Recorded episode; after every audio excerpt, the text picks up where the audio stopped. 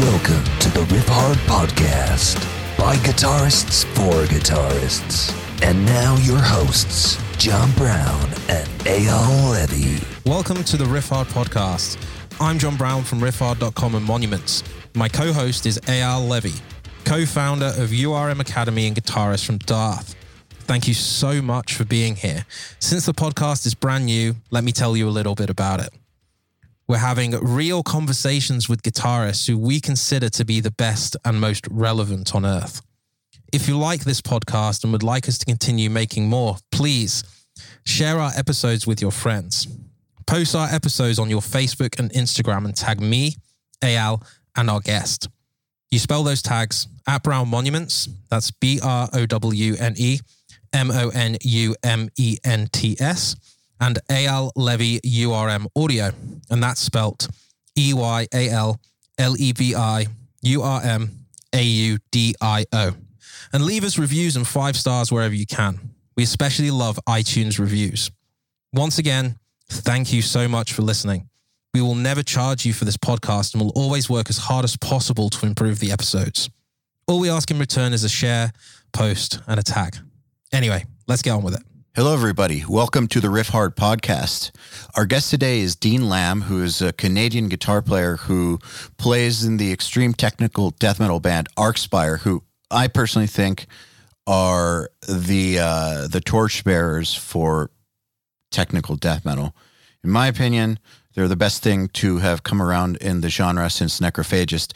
And Dean is one of my favorite musicians in the scene.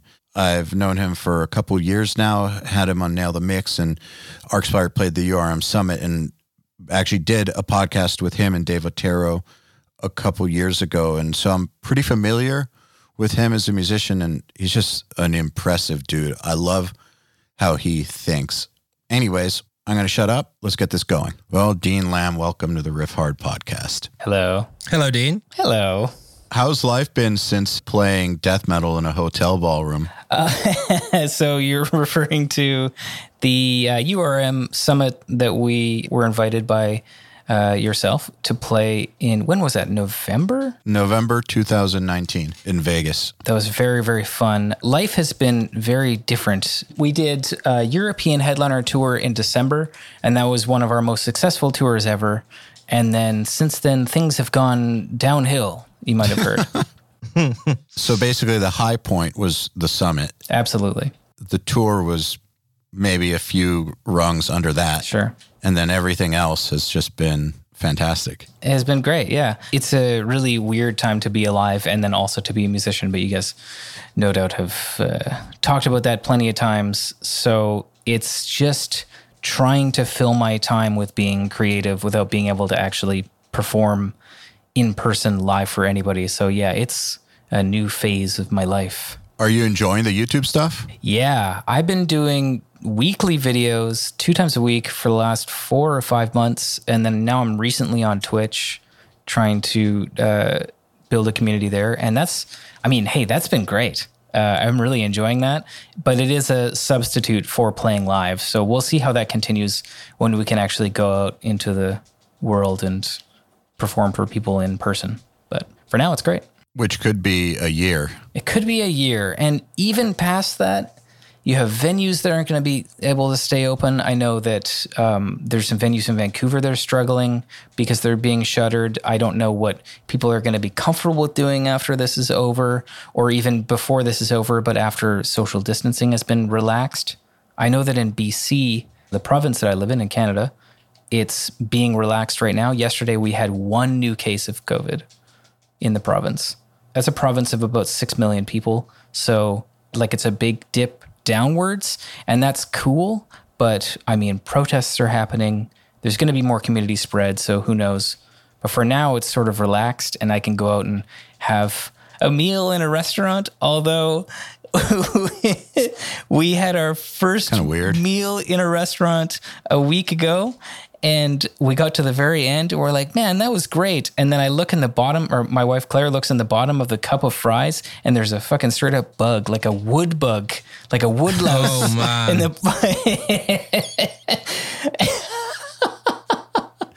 what a way to get reintroduced to the world. Yeah. How about clean out your cups?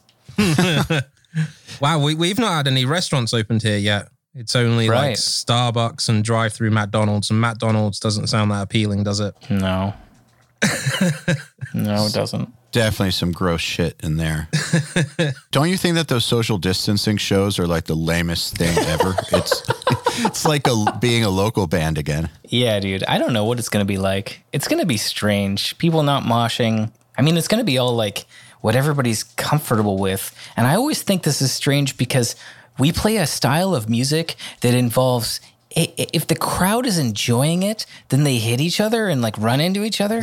and so if they're not enjoying it, then they don't. So you're gauging the crowd's reaction by, okay, if you run into each other, then I'm doing a great job. So now what's it going to look like? I have no idea. It's gonna look like a local show. Yeah At least at the beginning. at least at the beginning. Yeah, I mean, I don't know. It's going to be strange. It's uh it, I think everybody's going to have to get used to a new standard for for at least like you said a year, but I mean, I'm sure even after that it's going to still take some time to kind of get back to a relative normal. Probably. The thing though, building a community online, I mean, that's kind of the way that lots of bands and artists get famous nowadays anyways. So you're kind of doing the thing you need to do to keep it going so that when it does resume, you can just jump right back in. Right. I mean, eh, not to mention, there's also a different type of person that'll appreciate online material, online uh, like interaction more than going to a show. Um, some people don't go to shows very often. Some people that enjoy the band that I play in or the band that uh, that John you play in that don't necessarily go to a show. No. You want to know something? A hundred percent, I want to know something. Yeah. I'll let you know something.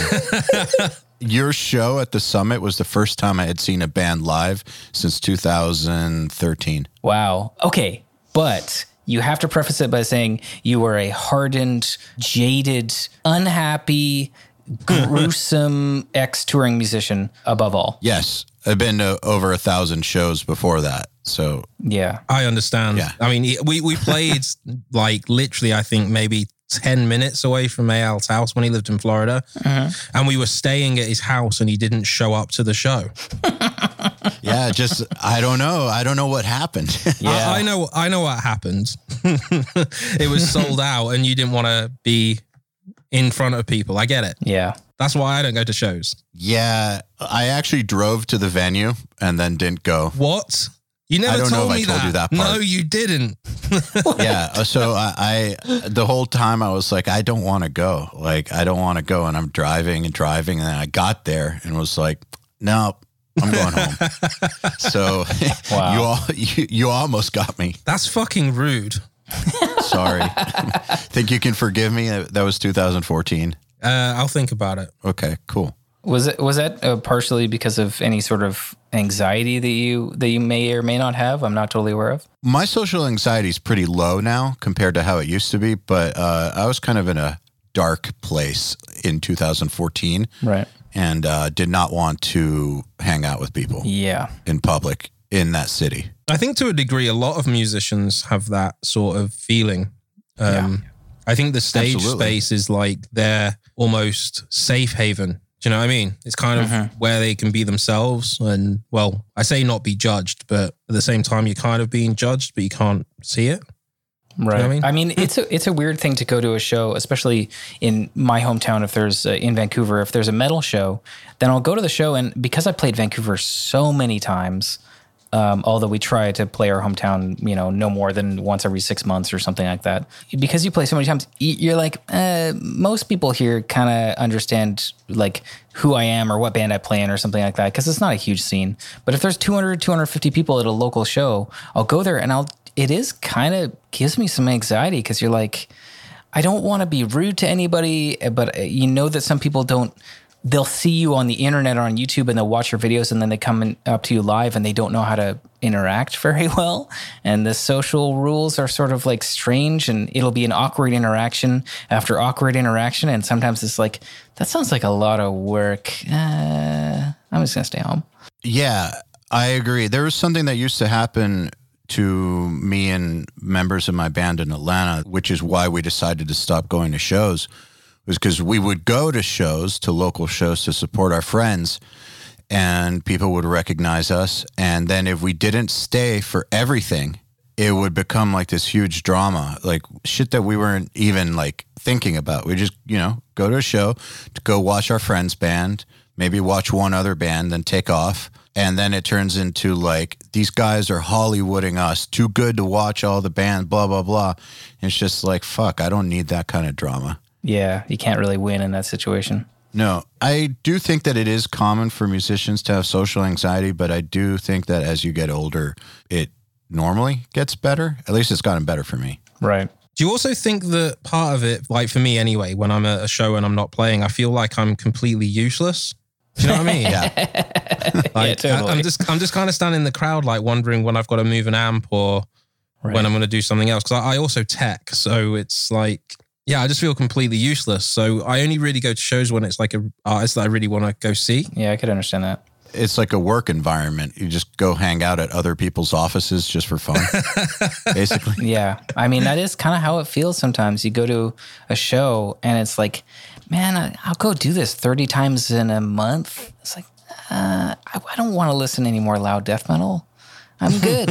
I already listened to all of it. Like, I mean, I don't know. So yeah, it, it's it is just a work. It's a work thing. Although that's bad to think about it like that, but it's kind of impossible to not. I mean, it's your job. It's. I mean, uh, our band has been full time as a band since 2018. Um, that's when I quit my job and I said, okay, doing this, we're going to support ourselves. Uh, up until then, we were making, you know, whatever kind of uh, supplementary or uh, whatever, like a part of an income, essentially, part time job income. And then in 2018, we were able to be like, okay, now we can support ourselves with the band. And uh, and it's hard to to look at that, go to a live show after that, and be like, this isn't just another workplace of mine. It's a weird switch. It is a workplace. Yeah. It is, though. I don't think that it's a bad thing to see it that way. I feel like that kind of goes along with being professional with your band and serious, and Yeah. you have to view it that way. If you didn't view it that way, I think that a lot of things would get past quality control. I don't even mean in the music, I mean in how you conduct yourselves and Right. like the whole other side of being in a band that requires you to be like a professional operation. Well, I, I don't know how you guys feel about this. but You probably feel very similar to me is that we, as musicians, we've undervalued ourselves as a community and we don't.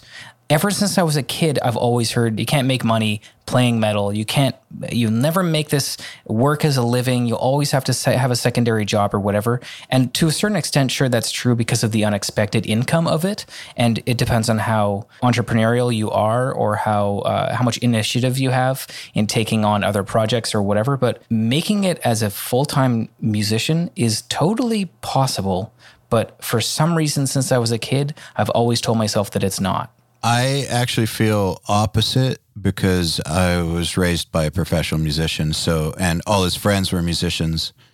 So, my friends' parents would say that kind of stuff. Like my high school band, the parents of my friends would be like, Eyal, you need to be realistic. You know, what are your college plans? You know, all that kind of stuff. Um, and telling me, trying to tell me the reality of it all. And then I'd go home, and the reality for me is, it's totally doable with music. So I never even questioned it. Wow. Um, and whenever people have said stuff like you can't make money in metal or just said you can't make money in metal, I'm going to figure it out. Yeah, totally. It is unrealistic though. Yeah. to a degree. Let's be real. Definitely, yeah. But I also think that the the people that tell you that are the ones that kind of followed the most simple path as well, in terms of like they just wanted to get a job and get paid every single month on the same day.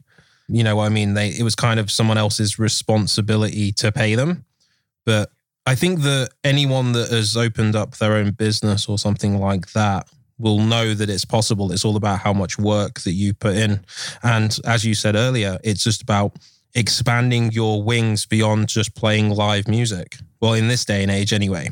Yeah, you have to be able to look at it like how many streams of income can I set up so that if we don't tour for four months because we're writing an album, then I'm not going to uh, like being able to pay my rent or, or or whatever. You have to be able to set yourself up so that you're your own boss and you can. I mean, even I mean, teaching is the easiest way. You teach guitar. That's an easy thing to do. You can advertise yourself. You're your own boss. Nobody else is making money on your behalf. It's 100% your own income, and you decide your rate. For the most part, you decide your hours. And I feel like once you take that step, then the other steps come easier because you're like, oh, okay, well, I'm not working for anybody else, but I'm playing music and I'm setting my own hours. Okay, well, what else can I do that's in this same kind of vein? And at that point, all the doors kind of open up, and you sort of realize your full potential as a as a full time musician. Do you mind sharing not the numbers, but what your multiple streams are? The reason I'm asking is because that's what I always learned to do. Like that was that was what was always taught to me from the beginning was if you want to be a professional musician, you need to have multiple streams. Like the day and age of a musician that's got one stream, that's old school and Yeah. you know, like that's from days when bands got to the size of Metallica Right. or something. Yeah. Yeah. It just it doesn't really happen anymore. Yeah, that was back from when people had handlers Yes. that had to wake them up in hotels when they couldn't get up or, or whatever. Sounds like the perfect lifestyle. Yeah, I mean, I started teaching when I was 21, and I remember the first time I asked someone, uh, someone's parents for payment for a lesson, I was literally shaking. That's how. That's how much. It's anx- scary. Yeah, dude. I. That's how much anxiety I had from being able to imagine myself making money from playing music. That's like okay, well, what do I what do I deserve this money for? I've only been playing for 10 years at that time. I'd only been, you know, studying music theory on my off end. It only took me three hours to prep for this lesson because I was so nervous. I wanted to do the best job. I was like, in my head, I still didn't think that I deserved the money really. So I, I really had to work on that confidence. And then since then, I taught and I taught part time you know, getting up to nine students a week or whatever. And and I did that for about five or six years. And then I I quit my construction job because I got an offer to teach at a music uh, music store here in in Vancouver area, and I immediately had forty students a week. And I was like, oh my god, like so nervous and scared and every day I felt anxiety like that kind of gut churning anxiety that you get when you go into a job that you're just terrified you're going to fuck something up or whatever. And I realized that it was not about my level of knowledge. Not that I didn't work to increase that but it was about my ability to keep a lesson fun and entertaining leave the student with one thing to, as a takeaway, but also, yeah, like just babysit essentially. And I was like, oh, this is a babysitting job for the most part. 70% of the students are under the age of 14. I mean, it's just a place for a kid to go to potentially enrich their life with music. And so I learned that and I gained a lot of confidence. I quit that when the band became full time and I decided to stop teaching privately one on one and start expanding the uh, potential for my earnings so that I didn't have to spend an hour at a time making X amount of money. Now I can put out lesson packages where it's a passive source of income. I don't have to do any work past the initial setup and just say, here's this website with all these different topics that you can study and you can do it at your own time, at your own pace, and you can message me for any questions or whatever, but it's your own thing and it's very inexpensive. That was really the first setup that I had where I'm like, oh, I'm making money and I didn't do anything. I didn't do anything just now. I just got whatever, however much money in my PayPal account. And so once I realized that, I'm like, okay, now if I set up a couple things like this, so now I have a YouTube membership program where people get rewards if they like my videos and then they can they pay a certain amount of money per month. It's like three dollars Canadian, which is like a dollar US or something. Like it's So like I get to pay you to like your videos? yeah. Well, That's awesome. yeah, exactly. It is. Well, that's a good deal. I'm so glad that you were actually my first uh, member too, Eyal. It's it's so supportive of you for doing that. I'm so cool. But just like setting up lots of different things like that and trial and error, some of them don't work. And you're like, ah, fuck, I fucked that one up, whatever. But some people will get to that point where they're like, I fucked that one up. Now I feel stupid. It's like, but you have to just keep going because people still are out there enjoying the music, wanting to support their the artists, and they just want to be like number one, they just want to be a part of something that is kind of outside of their own abilities or mindset or something. You know, not everybody can just turn on a webcam and talk into a microphone and, and hang out with people and then put it on, on the internet. Not everybody is comfortable doing that, but they oftentimes want to support somebody who can. Man, I gotta say on that topic, it is so fucking cool that this is my job. Totally. Yeah, sometimes I'm like, how is it that uh, I get paid to talk to people? But, uh, it's it's pretty cool. Well, I've actually said this to quite a few people. I think that you are one of the best interviewers or hosts of anything that I've seen in in metal. I remember the panels you. that you did at the URM summit. I was like captivated by the way that you would allow the guest to talk, but also put in your own expertise and then ask a question right at the right time where this person was able to to put in information enough, but not too like I, I was like, whoa, this is like really professional because I thought you were just gonna totally blow it.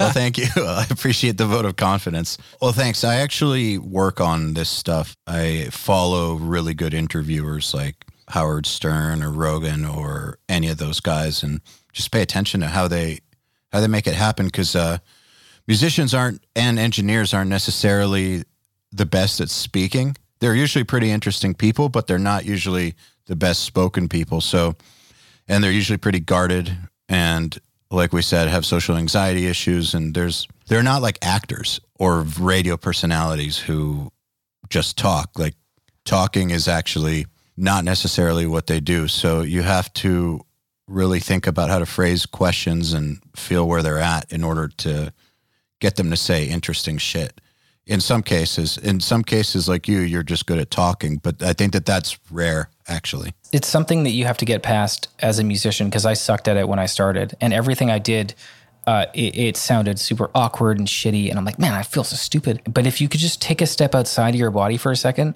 while you're doing it, oftentimes it helps. Try to just get out of your body and be like, I'm just right now listening to someone talk rather than talking myself. I find that that helps me quite a bit. It's also thinking that the camera isn't turned on a lot of the time. Oh yeah, Do you know what I mean? It's just like just being yourself. Because obviously, you know, when you're talking normally, you don't really think about the way that you're speaking or, you know, anything like that. The the phrasing, you're just getting on with it. Mm-hmm. But as soon as a camera's in front of me, as well, I've noticed this where I just turn into this obtuse prick almost. you know? Yeah, where it's like I'm just too concentrating that there's something turned on in the room when in actuality you should just feel like you're talking to your best mate. right. the more you do it, the easier it gets. I think that being on camera is a super fucking awkward thing, especially at first, especially for people like us. But for real, the only way to get over that is to just do it all the time. Like Totally. I'm, su- I'm sure that like now that you've done this many YouTube videos and your Twitch and all that, like it's no big deal to just film yourself, or mostly not a big deal. Well, I, I think I think a big thing is musicians hide behind their instruments in a lot of ways. So you'll be up on stage, and I remember thinking when we went to that URM summit, I was like, I feel kind of nervous because I'm going to be up on stage and I'm going to put my guitar onto a guitar stand and not have it, and then just answering questions as like a panel style. And I'm like, I can't. I, okay, so but when I got there, I was like, well, I can just think about it like I'm here to add in some really stupid jokes, and I did. Th- they were great, stupid jokes. but uh, yeah, I mean, I, I think as musicians too, you probably always this is a tough thing to get over is that not everybody is always looking at you. You know, like on stage, oftentimes musicians get a lot of anxiety because they think someone or everyone is watching every single note that they play. And if they fuck up one note, everybody in the room is going to be like, "Well, I want my money back," because no one's no one's watching. No one can even really hear what you're playing. Like, let's be honest. But they will notice when you fuck up that note.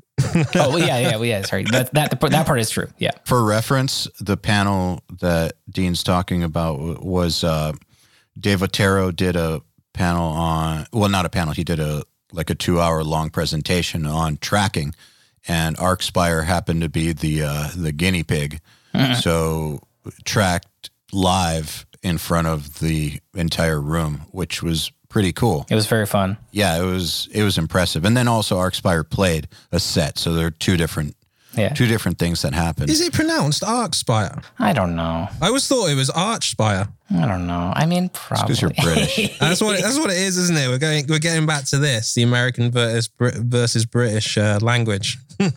you and I are in the Commonwealth. We got AO who's in the US, which I mean, like, I don't know. I Is it a country right now? I don't know how it's pronounced. Our old vocalist came up with it and he said, Here's a list of words uh, that aren't words. They're made up things. And we all said, Oh, Archspire is the coolest one. He's like, All right, cool. And that's it. So I have no idea what it means. So is everyone in your band equally entrepreneurially minded? I think that the passion that I have for filming, video, photography, that stuff has pushed me into like a, a bit of just like a side kind of, I, I don't want to say hustle, but like a side hustle. That's why do I want to say that word. Yeah, it's a side hustle. You can say that. I really, really like filming. My wife and I now have a collection of cameras at our at our place, and I just I love filming stuff. And so I got started by doing playthrough videos for people in the community in the metal scene here in Vancouver, but also for artists that I really liked. So when we went on tour, I would say, "Hey, headlining band, whether it was like Aborted or Revocation or uh, a couple of other bands." I'm like, do you want me to film your set, one instrument every single night, one song, and then I'll piece something together, give me some audio, and I'll edit it together and give you a cool playthrough because I'm fucking so bored on tour that I have nothing else to do. and that's kind of how a lot of it got started because I'm just like, I literally have nothing else to do. You guys probably both know this, deeply, deeply aware of the 23 hours of boredom that you experience on tour. Yes. Well, that's only really mostly when you're driving around the North American continent. Uh, in Europe, it's not so bad because you know the drives are much shorter and you can actually go for a walk around cities. But then in the states, you normally arrive at the venue 20 minutes before you have to play because it's a 12 hour drive. yeah, Eyal. Yeah, I'm sorry. I, I'll lay it out better next time. Canada's even worse. okay, well, let's change the subject. yeah, no, I, I, I totally know that when you're in Europe, you're on a bus generally, and you got a table. You can get up and you can sit there, and then you pull it to the venue, and you just get to eat something right away. Yeah, the sweaty cheese is so good, and the the fucking 80 degree sparkling water. Love that too. Yeah, At least you get something. we should change this podcast name to Sweaty Cheese because I like that name. Sweaty cheese, dude. The sweaty cheese. Yeah, in Europe they will lay it out at like eight in the morning, mm-hmm. and it'll stay there till like midnight. Yeah, the European crew members, like they don't mind. right. They'll lick that sweat right off. Oh my God, Jesus Christ! they don't give a shit. But there is still that. I mean, you, you're on a bus. You're more comfortable than the U.S. generally, or at least in my my experience. But there still is a driving sort of boredom, Yeah, I agree. you know. And so I, I found that if I filled that time with editing some video, then it would it would help me out. And uh, and then I started doing more of it at home, and I just I just really enjoy it. Um, I know that a few of the other band uh, members of my band, uh, our bass player Jared and the other guitar player Tobi Morelli, a nice small Italian man, they both teach guitar and bass. And other than that, Spencer does the occasional video. And the occasional uh, Hollywood movie with uh, Aquaman. Right. Yeah, that's actually interesting. For anybody listening who doesn't know, our vocalist Ollie, he uh, his brother is a special effects artist. And so Jason Momoa was in Vancouver working on something, and there was connections made at some point backstage or in the dressing room or somewhere. And Jason Momoa heard our band Archspire. He heard specifically the song "Calamus Will Animate," which starts with shot uh, like uh, gunshots, and uh, and I guess he like really fell in love with that song. And so uh, he came to see us in Vancouver at a show, and I was nervous because he was up on the balcony, and I was playing guitar, and I was nervous that he was there. But I'm like, wait, why the hell do I care what he thinks about my guitar playing? I don't give a shit. so you know, like he's not, uh, you know, he he is. I'll say this: he's the most handsome man I've ever seen in real life.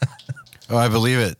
I, I believe that any anybody would probably feel like ugly yeah, next to that dude. yeah, That's that's the So- guy from uh, from Game of Thrones, right? correct. Yeah. Yeah, the, Season one. yeah, the tall man, right? The tall man. Yes, that's true. Yeah, he plays guitar, doesn't he? He plays bass, I think, mostly, but he'll play like, you know, uh, a four string bass, like a Rickenbacker or like a Gibson, whatever. Like, he's like a more of like an old school kind of, he's not a technical death metal bassist. So that was one of the things that I'm like, I was nervous, but then I was like, oh, okay, well, you know, he's enjoying the show, whatever. He's a total metalhead, right? As far as I know, yeah. I, I really only hung out with him once or twice. After that show, Ollie and him started talking a little bit, and he was working on this new show called See, and uh, it came out on Apple TV sometime last year. And he wanted to have a big sequence where he had like almost like a, a war, like a battle rap style, like monologue and he wanted Ollie's help with it. So he sent him some lyrics, and they went back and forth for like a few weeks. And uh, they had something really cool, and I helped Ollie record the audio for it. Actually, you know, it's funny. We really wanted to come up with a cool version of this to show him. So he's like, "That's what I want. That's going to be perfect. You're guaranteeing now we're going to work together on this project." And so uh, Ollie and I asked backstage at the sh- at the venue, "Come and take it live in Austin." And I was like, hey, do you guys have a quiet room that we can record on our phone some vocal stuff? And he's like, oh, I have a isolation booth studio upstairs if you want that. So it just came out. We're like, okay, it had all these microphones and shit like that. Like it was, it made us look so pro because everything sounded great. I thought it was going to sound like shit, but so we recorded this whole sequence, put special effects, audio effects to it, and then we emailed it to him, and he was really stoked. So he asked our vocalist Ollie and our drummer Spencer to be on the show with him for that scene. And so if you watch that scene, they're all in full makeup, full gear. Ollie's blowing this crazy like war horn at one point. And yeah, they they uh, to be part of the scene, which is very cool. I heard that they got to choose how they died. I don't remember that, but I know that all Ollie's choice of death is booze for sure. Ollie's choice of death is death by uh, alcohol consumption over a long period of time of his life. when uh, when we did the last the URM podcast, me, you, and Dave Otero, Spencer was going to be on it, and then he couldn't. But I was talking to him, and he kind of told me because this was happening at the same time. Mm. He was like, "You can't tell anybody about this, but here's why I can't do the podcast. We're doing this shit with Jason Momoa." I was like, okay, that's a good reason. That's a pretty good reason. Too bad I can't talk about it. so now we're talking about it. So that's cool. Yeah, I, I, think that they probably did get to choose their death, but I think with that type of project, there's so many people involved and there's so much creative input going on that some things have to get cut. And so their scene got cut pretty short, but you still get to see them in the scene. Uh, so maybe not everything that they filmed got actually put into the show. That's still cool though, isn't it? Yeah, super cool. Pretty sick. Did it do anything for the band? I mean, I guess it's kind of a stupid question, but not really. The reason I'm wondering is because we all know the Cannibal Corpse Ace Ventura story, and that was a tiny ass scene.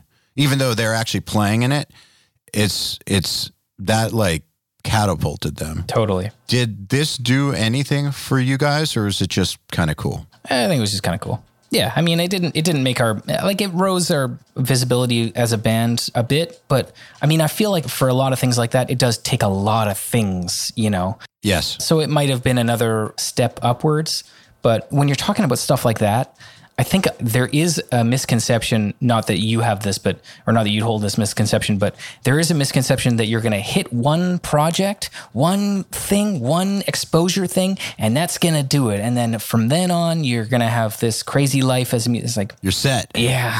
We made it. Yeah, I've, ar- I've arrived. The thing is, so yeah, with the Cannibal Corpse example, yeah, it is the common thing to say that Ace Ventura catapulted them, but what is not included is that they were already like the second biggest band in death metal or like it was them deicide and morbid angel at the very top already for a long time.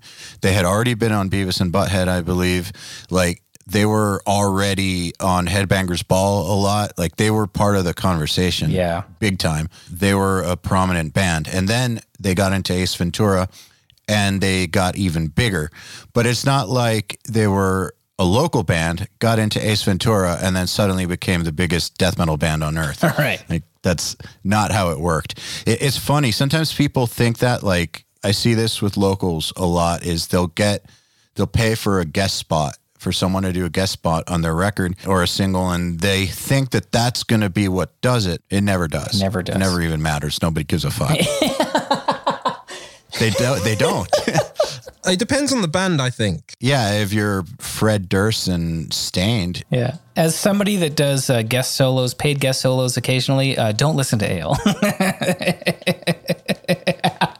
actually, you know what? I think with the guest solos, and I'm not backtracking, I actually think with guest solos, it matters a little more than guest vocals for some reason. Right. I think it depends on the genre. I pay more attention. Yeah, there's a big reason why instrumental music is not number one on the Billboard charts all the time. It, there's something about the human voice that really does like.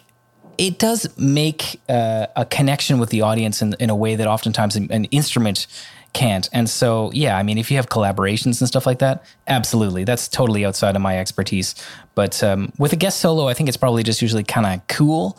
But you're probably right; it's it's not the thing that's necessarily going to make make your band. Um, it does just take many different like projects and consistency and good product and being able to maintain the income disparity versus the overhead, the huge overhead as a band. And a lot of the times when people say, Hey, have you heard this band? They're so sick. This Cannibal Corpse band, they were on this Ace Ventura movie or whatever. It's like, how many years as a band had they been uh, together before that, uh, building this, you know, at the time a smaller community but you know it just takes so long. And that's weird because oftentimes you have kids that are fans of your band and the guys in the band are like almost 40 and you're like this is the only time that you would ever be stoked on me as a person.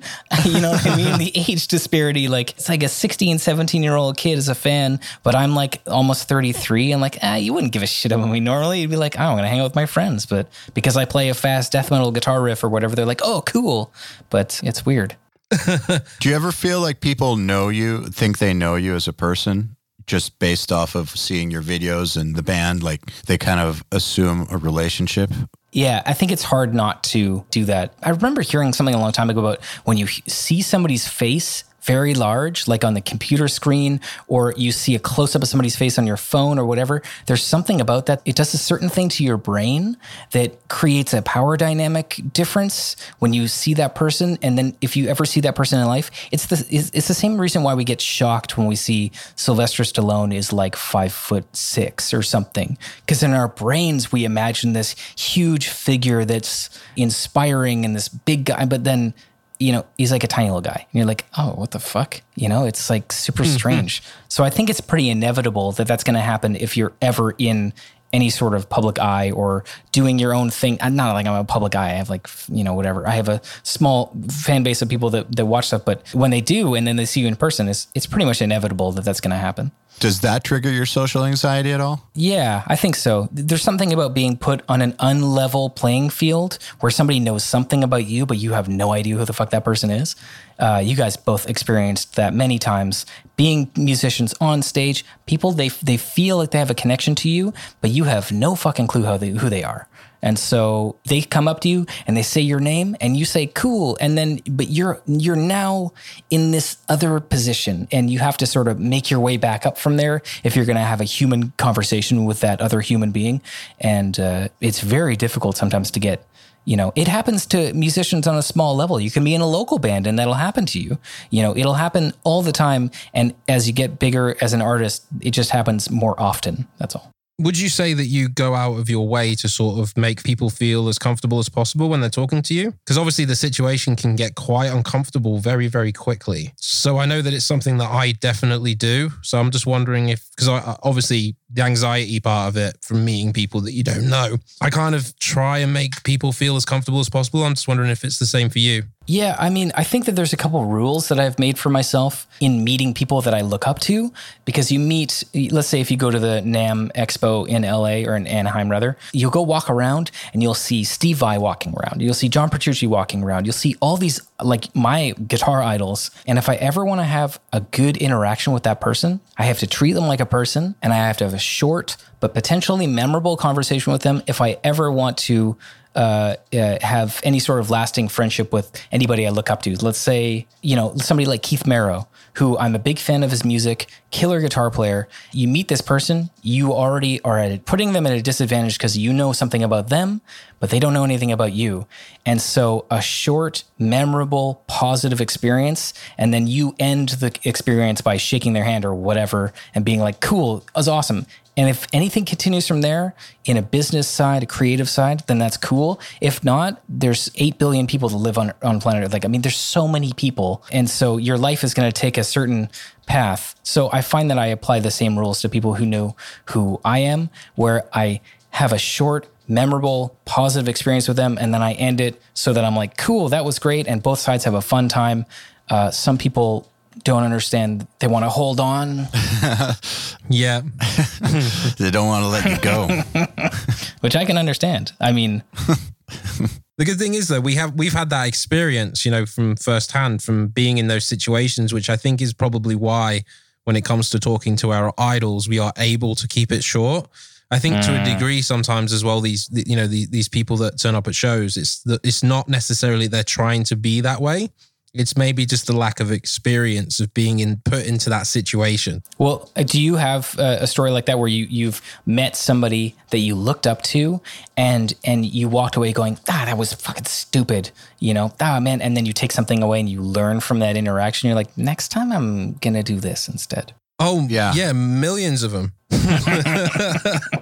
I met Megadeth when I was 13. Oh, my and, God. uh, made a fool of myself. Perfect. Yeah. so yeah, I guess for me it was when I confused Mårten Hagström with uh, Tomas Haake. Perfect. The first time I ever saw, saw Meshuggah. I, I don't know about you, but I'm not. I'm not into staring at like you know banned people on the internet. You know, what I mean, I, you kind of don't see their face as well because it's covered in hair. So, and I was also definitely I'd had a few. Do you know what I mean? Yes. so yeah, it was quite uncomfortable. Uh, but that, I mean, that was like 16 years ago now. So I was only I was only what 18 at the time. Uh-huh. So I just learned from that, you know, mistake. yeah. Was it something you kept in your brain where you're like, I remember that one time, and because of that, I'm never gonna do X. I'm never gonna do. Mine this." was. Yours All the time. Mine was. all the time. Mm. I still remember it and it still haunts me because in the Megadeth, their like home video, they were talking about shooting the video for their song Holy Wars in some hangar or something. And it was like 100 degrees. And they drank gallons of water and didn't piss once. And like their drummer was like, What a bladder. And then when I met him and I was 13, I was like, What a bladder. And he just looked at me and I wanted to fucking die. And then I like, it stuck with me forever. Right. Like, don't ever say shit like that ever again. Like, Right. he, t- he totally gave me that look like he didn't know what I was talking about. And it took him like a moment to realize that it was a line from that interview. And yeah, it made me want to kill myself. Brutal. I learned from that to try to not be an awkward fuck when meeting someone I looked up to. Did either of you guys have any positive experiences with idols? Yes. Okay. With uh, Mike Patton when I was like 18. Oh, cool. Yeah. I just went up to him on the street, treated him like a human. I just wanted to find out what his warm up routine was because he's fucking insane. Sure. And I knew that he had time before he had to be anywhere. So I just went up and told him I was a big fan and wanted to just wanted to know what he did to warm up. He was really, really cool. We kept it quick, but while we were talking, a bunch of punishers came up to him and started like basically licking his balls and uh and he turned his back to them and kept talking to me Wow. like he totally iced them out. That was like a turning point. It was super clear from that point on that you need to just approach these people like a regular human being, not fanboy them, not anything. Like it wasn't like you're such a great vocalist. I love you so much. Please bestow the knowledge of how to warm up properly, Right. God. Right. Thank you, dear Lord, Pat. It wasn't like that. It was just that I like your vocals a lot. I, res- I respect what you do. I'm just curious how you go about warming up for shows so you don't fuck up your voice. Right. So what about you, Dean? What what experience for you? I think that because I live in Vancouver, there's, uh, I don't know. I mean, like, I'm trying to think of times where I met people that I looked up to, and it didn't happen quite as much until I started going to NAMM. And then it happened a lot. But it it left a sour taste in my mouth because at that expo you have a name badge, a big thing, and it has a certain color and it has the name, your name, and it's got whoever you're associated with. And I felt like everybody was always looking at that and then looking over your shoulder to see if there was anybody more important to talk to, and that always bothered me. And so I started to avoid meeting people that I looked up to. So I I mean like I don't know, I can't I can't think of necessarily like positive experience when I was when I was younger, but I can name a thousand experiences where I started to become friends with people that I looked up to. Let's say a big one for me is the the guy who runs Season of Mist uh, US in Philadelphia. Yeah, his name's Gordon Conrad. Oh, he's awesome. He is responsible, or at least in part responsible, for so much music that I loved when I was younger. When I was in high school, he was running Relapse, or he was a, one of the guys that was that was high up in Relapse. He got Dillinger Escape Plan working for Relapse. He helped them get their deal signed. He worked with Mastodon. He worked with Dying Fetus. He worked with Necrophage. He worked with all of these bands. And these are all the bands that I love. And so I I when I start when we started working with Season of Mist, which is a, an awesome label, um, we will be putting out our third Season of Mist album. Our next album will be our third release with them, and it's been amazing since day one. But when I met him and he started telling me these stories and the people that he's worked with, he never bragged. He always put himself secondary and whatever whatever else he was talking about. Though these artists or the, this is the thing to to take away from the story. These other artists, whatever. But this guy really does have a big hand in forming what music I liked when I was a kid and what music released and how it got released. And so there was like a moment where he texted me a few years ago some personal question or he asked me a favor or he asked my opinion on something. And I went like wow this guy who's responsible for so much of my like creative output as an artist is asking my opinion for something that was like a turning point in my brain where I'm like my life is really weird. So it's a strange thing working in the music industry, working with people that you look up to, and then you start becoming friends with them. That's the weirdest moment that you'll ever have. For sure. It's very surreal. It's super surreal. I, I actually have a question just because we're talking about Season of Mist. So you guys are on a label Yes. and you make money from the band. This is their third. They're about to put out their Yeah, third no, album. I'm- yeah, there you go, yeah. But they're on a label. How do you make money from music on a label? Well, we do get some support from the Canadian government. Ah, yes. Okay, yes. Now I understand it. Okay, yeah. It's not a lot, but it's enough to help patch some holes. Yeah, okay, yeah. There's definitely holes when the labels are involved. There's definitely some holes. Yeah. Sometimes, but I've heard very good things about Seasons of Mist actually. Our, uh, our drummer used to play in a band called Disperse, Right. who were also signed to uh, Season of Mist. Yeah. Yeah. Gordon's told me about them many times. Wouldn't you say though that to expect to make money off of a label deal is naive, especially in this day and age, and that the way to make money as a musician now, especially if you're signed, is to view the label deal more as just a promotional vehicle to get your name out there, and then everything you do as a result, like Twitch and merch and all that stuff, that's the income. Yeah, I mean, like I don't want to give anybody any false ideas about how the band makes money. Royalties from album sales are minimal. They're helpful, but they're minimal. It's you know, if and when you recoup your album cost, um, you know, if you're doing a good job, you recoup pretty quickly. Uh, you know, the ideal thing would be recoup with pre-orders, and then you can make some money after that. And if you have a good label that works hard for you, then that's they're destroying your album, putting it out there, giving you exposure, tour offers, all this kind of stuff. But I mean, we make money from selling t-shirts. So our income from t-shirts, it's so important to consider that as just as high up as your music oftentimes and to have a, a, a good spread of merchandise that people come up to and they'll say, everything here looks different, but it all has what I want on it. And so I'm going to get four t-shirts. Like that's what you know what I mean? Like you have a black and white one, you have a full color one, you have a simple one, you have a complex one, you have like we sell like we sell a shower curtain with our band's logo on it. That's amazing. Metalheads take showers.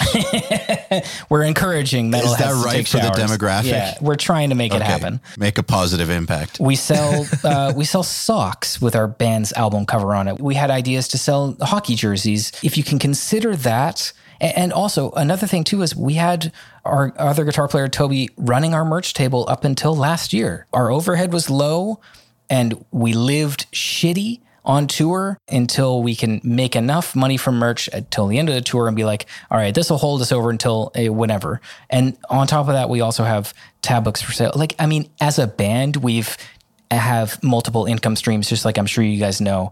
that's just as important as having uh, a, a label that will push you. Uh, and now you don't even really need that because you can do so much online promotion distribution yourself. And the weird thing is that people still buy CDs. I mean, it happens. it's weird Vinyls seem to be a lot more popular at the moment as well, don't they? for sure. Definitely, yeah. Uh, But I mean, like even even when we sell however many CDs in a night on our merch table, we'll be like, I don't even have a CD player. Neither do I. Dude, I haven't had one in years. Like Yeah. at least five years, maybe longer. It's weird. It's like, where are you playing this? But I guess a lot of people still have CD players in their cars and they want to support the band, and it's just another piece. So I think the most important thing is to incorporate your mindset as a band. Everybody has to be thinking about every avenue so that you don't leave something overlooked because if a band goes out on tour and they have one t-shirt or two t-shirts they're not going to make money. And you can have a sick label pushing you having giving you the best percentage or whatever you know you're not going to do well. You have to consider your merch as a as just as important as your music in a lot of ways. What about uh, guarantees? yeah i mean that is also important but i mean hey when you have the excellent canadian government supporting your band you don't have to worry too much about it. Although you know some of those numbers you look at it and you're like this is a very low amount of money for a band to get paid for five people plus two two or three crew members. But you know, you hit some back end on on some of the shows. Whatever on our last European tour, we sold out four or five of the shows, and the rest of them had great attendance. And it was our first time headlining in Europe ever, and I, we all consider that a big success. It's awesome. Yeah, it's really good. But then when you have a tour bus, Expensive.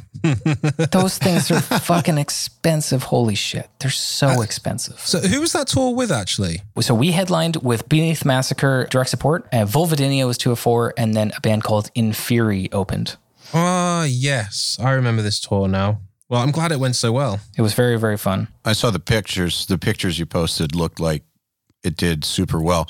Do you mind talking a little bit about the Canadian government thing? I know that like people talk about that or like in Sweden that it's easier because musicians just get supported, but it can't be that simple. I don't think that you just get that support. There's got to be some hoops you got to jump through. It's a single page form that you fill out. No, it's um, it's a big process for sure. oh, just one thing you mentioned the pictures that we posted. That's a very important thing too. Posting pictures in a certain way for your band.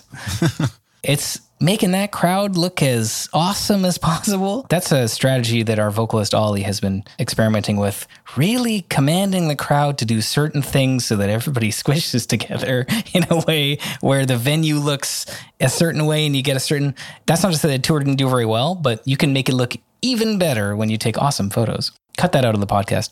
So uh For real? no, no, no, no. I'm just kidding.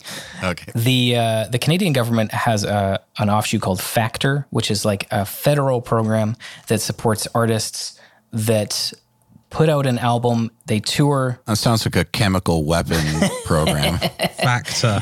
not a, an artist support program, but Factor. The program that they have, uh, they have several different types of grants that you can apply for. And then there's also grants on the provincial level. So we have the BC Council of Arts has, you know, X amount of million dollars per year to put in towards bands that go international touring and they bring back tourism to Canada. They bring attention to Canada. It's all under the name of bringing attention and awareness about Canadian arts. And so the federal program, we've been with them for four years or something. And, and we work with a great accountant that has a great relationship with them as well. And so, yeah, I mean, it's an application process.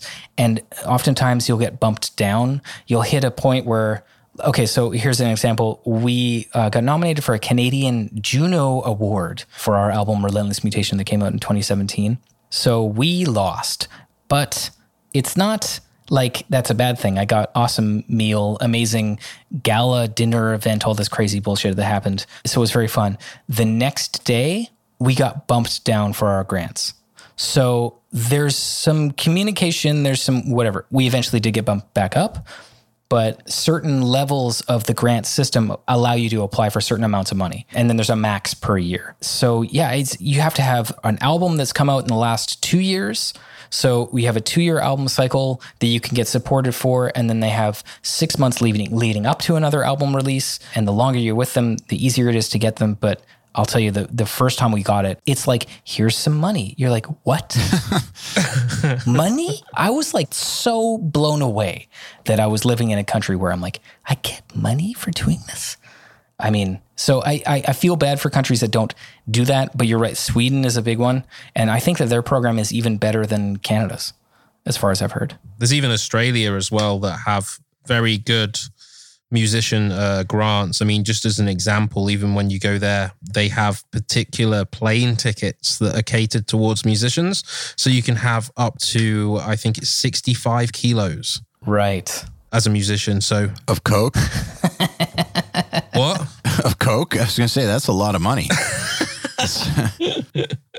so you can traffic 65 kilos into Australia Damn, dude. legally? No, it's Yeah. within it's within Australia. So you No know, wonder you guys tour there so Within much. Australia. Do you guys tour Australia quite a bit? we've been twice. Yeah. So we went last year, and then we went for the the last ever Soundwave in 2015.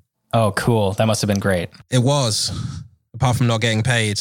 I heard a lot of good things about that uh, about that festival, about how how well set up it was for so many years. I don't know about the last few years, but I remember hearing really amazing stories about the first few years. It was definitely one of some of the best shows I've ever played by far. Yeah, it was really really good. And the fact that they fly everybody from show to show, that's like I can tell you from booking something like the summit, which involves like buying a hundred plane tickets for people and all that shit. Just that one thing is like so much fucking work. I can't imagine something like Soundwave that's a traveling festival where all the bands are, you know, every single band you deal with is its own entity with its own issues and uh, getting all those separate entities to like fly from city to city. So imagine if one of those planes crashed. Uh, it gets more difficult than that as well because when we were there, I think it was the same time that the Ashes were on. Now, if you don't know what the Ashes are, it's the cricket. Oh, So when after we played in, I think it was. Oh, that weird sport, it's a weird sport. Uh, is it really Yeah. a sport? pseudo baseball. yeah, so they were going on at the same time. So we had to actually fly away from the city we played that weekend to go to Brisbane to then fly back to Sydney to go back to Brisbane again. So it was like a logist because there was no hotels, basically. There was nowhere for any of the bands to stay. So loads of the bands had to take an extra flight. So imagine that just in, you know, a little bit of, of that. Well, I know that the um, uh, because we we did Australia in 2018 and we did 10 shows, two in New Zealand, eight in Australia. How do you play eight shows in Australia? Well, we played Did you play in Newcastle? no, Darwin? Nah, you wouldn't do that, surely. no, we did Perth. We did, we did two shows in Melbourne. I mean, okay, so the the music union in Australia they uh, they give unlimited baggage to musicians, as far as I know. So when you sign up in a 65 certain way, you get like that crazy hookup with the musicians union in Australia. Interesting. 65 kilos. Yeah, I thought it was. I thought it was just sixty-five. Yeah, interesting. Okay. we had like 30 or 40 bags with us and we had two touring Holy bands. shit. i mean it was it was like the most anxiety like you're looking at this amount of baggage it's like hmm. that's too much. That's too many that's but then they all went in and it was all good and but that was only with uh i think virgin australia which i think is the only thing anybody there flies anyway i think that's the the the main airline as far as i know That's what we flew to get there when we did Nail the Mix there. oh you did nail the mixer Yeah, it was a phenomenal experience. mm, who was that with That was with a Karnivool and a Forrester Savell. wow cool It was really, really cool. I want to go back. Dude it's so amazing I really like the people there. I think people who haven't been there don't understand the scale of that place. It is fucking enormous, and there's like nothing in the middle. There's middle. nothing in the middle. Yeah. Um, have you guys done Japan before? I toured there. I've been there, but I've not toured there. I mean, it- just being there, that's like out of the, all the places that I've been to in the world, that's the place where I'm like, I could probably live there for a bit. That place seems pretty cool. Best tour ever. Dude, it's so cool there. I love that place. It basically, I think touring in Japan for me was like if there's anything that ever came the closest to the ideal of a rock and roll experience, like the way it should be, like the way that you always imagined it as a kid, I guess, with like every single detail that you do it for, it was there Yeah. and perfect. Plus everything Yeah. everything you touch sings to you. It's all like bee doo doo. You like take a shit and the toilet's like doo doo doo doo doo. It's like that's just so cool. And it's heating up your ass, so you feel like you've shit all over your ass.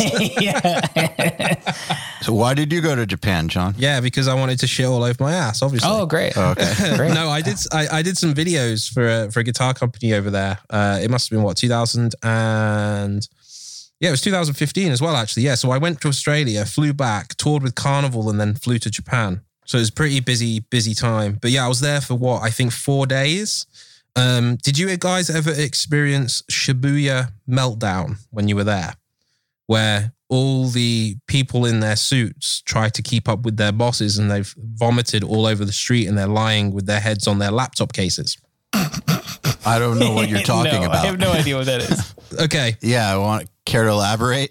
Okay, right. Shibuya Meltdown. Shibuya is a district of Tokyo. There's actually an Instagram page for this, and it's phenomenal. I wholeheartedly recommend that you check it out. Yeah, basically, I am. people who work in off- offices try and keep up with their bosses end up getting far too drunk and at 8 p.m at night there's people lying in the street with vomit around them What do you mean by keep up with their bosses? well you know like they try and like keep up drinking with their bosses So the assumption is that bosses can drink more than the employees? Now that was a question I also had. yes Yeah, this is what I wasn't understanding. It's like, yeah i guess that's kind of what it is it's just you know years of drinking whiskey Wow. you know whoa, these people are laid out. On the You're actually checking page. it out right now. Yeah, it, it's pretty. Yeah. It's pretty magical. One dude's sitting in a fucking urinal. yeah, it's pretty. Uh, it's pretty magical. I'm surprised you guys didn't experience it um, while you were there. No, No, holy shit. Like on the subway, like in a urinal, like on stairs, just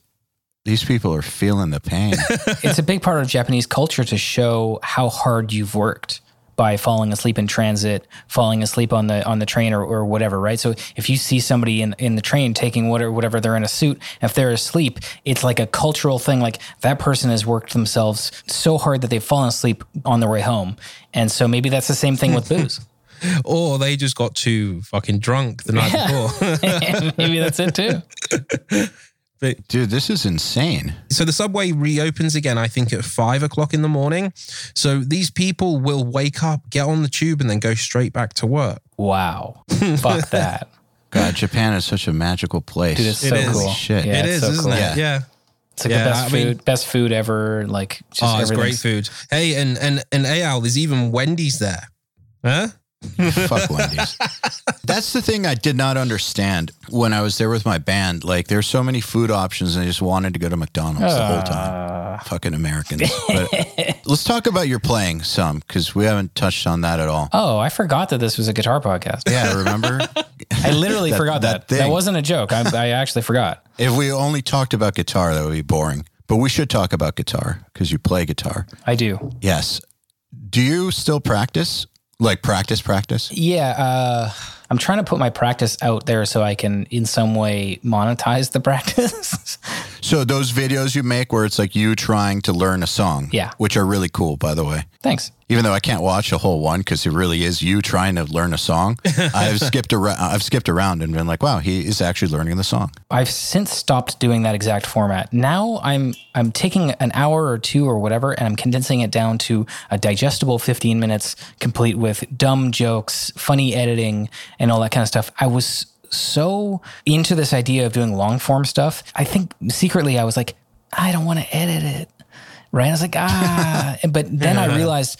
Uh, we did. My wife and I did a couple of videos together where they were edited, and it was her idea and we put together a couple of videos and they did really well or at least in comparison to what i usually had and i was like okay i guess we gotta start doing that and then since then i haven't gone back to a regular uh, long form video but what i do is I'll, I'll practice our set list on twitch and so I'll put in tips about practicing. I'll show people what I'm working on. I'll work on picking things, answer people's questions, and then put basically a set list of music together. And then and then people will hang out with me and watch that. That's a cool way to monetize my practice because honestly, outside of practicing with the band three weeks before a tour, practicing the set is not high up on my priority list.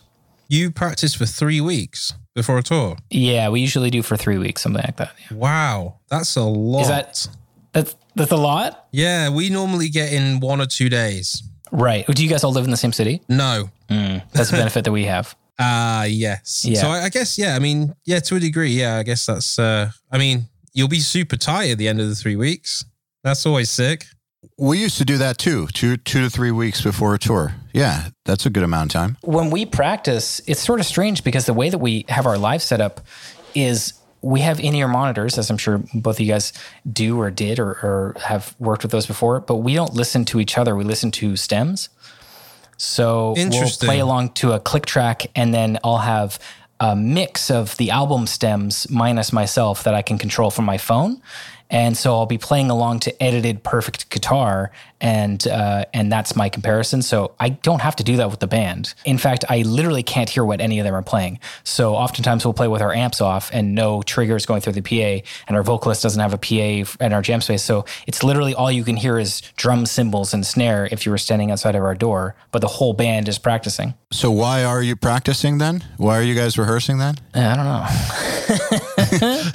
Doesn't that eliminate the need? I think it's accountability is a big thing, making sure everybody is doing it. Fair enough. Yeah, because it is easy to just be like, well, nobody else can hear me play. I'm going to fuck up this part, but the other guitar player is not going to be able to hear it, so he'll never fucking call me out on it. So, I mean, I'm sure there's your own little dramas and stuff, but you guys operate like quite a unit then. Because, I mean, my only experience with you guys was when you played, but you guys were on your shit. thanks. Yeah, not kissing your ass. It's just the way it was. You guys were on your shit as a band and as players. And so to hear that you guys are kind of in your own little world makes it more impressive because it means that everyone is actually pulling their weight, which is rare in bands, actually. I think a lot of it comes down to the fact that we've been a band practicing for three to four times a week for 10 plus years. We didn't practice to a click, and then we did, and then we didn't practice in ears, and then we added those. So it sort of built up. But I mean, up until recently, we were also writing music five days a week. For before coronavirus, we were getting together five days a week for maybe four months straight. Every week getting into the jam spot working on new ideas. And so we're like we are very tight with each other. And when we write stuff we also write to a click track and we hear each other. And then we'll switch to live mode and we won't hear each other but we'll all be so used to practicing in that style that it really only takes a week or two for us to kind of get back into shape. You guys must get along. Next question.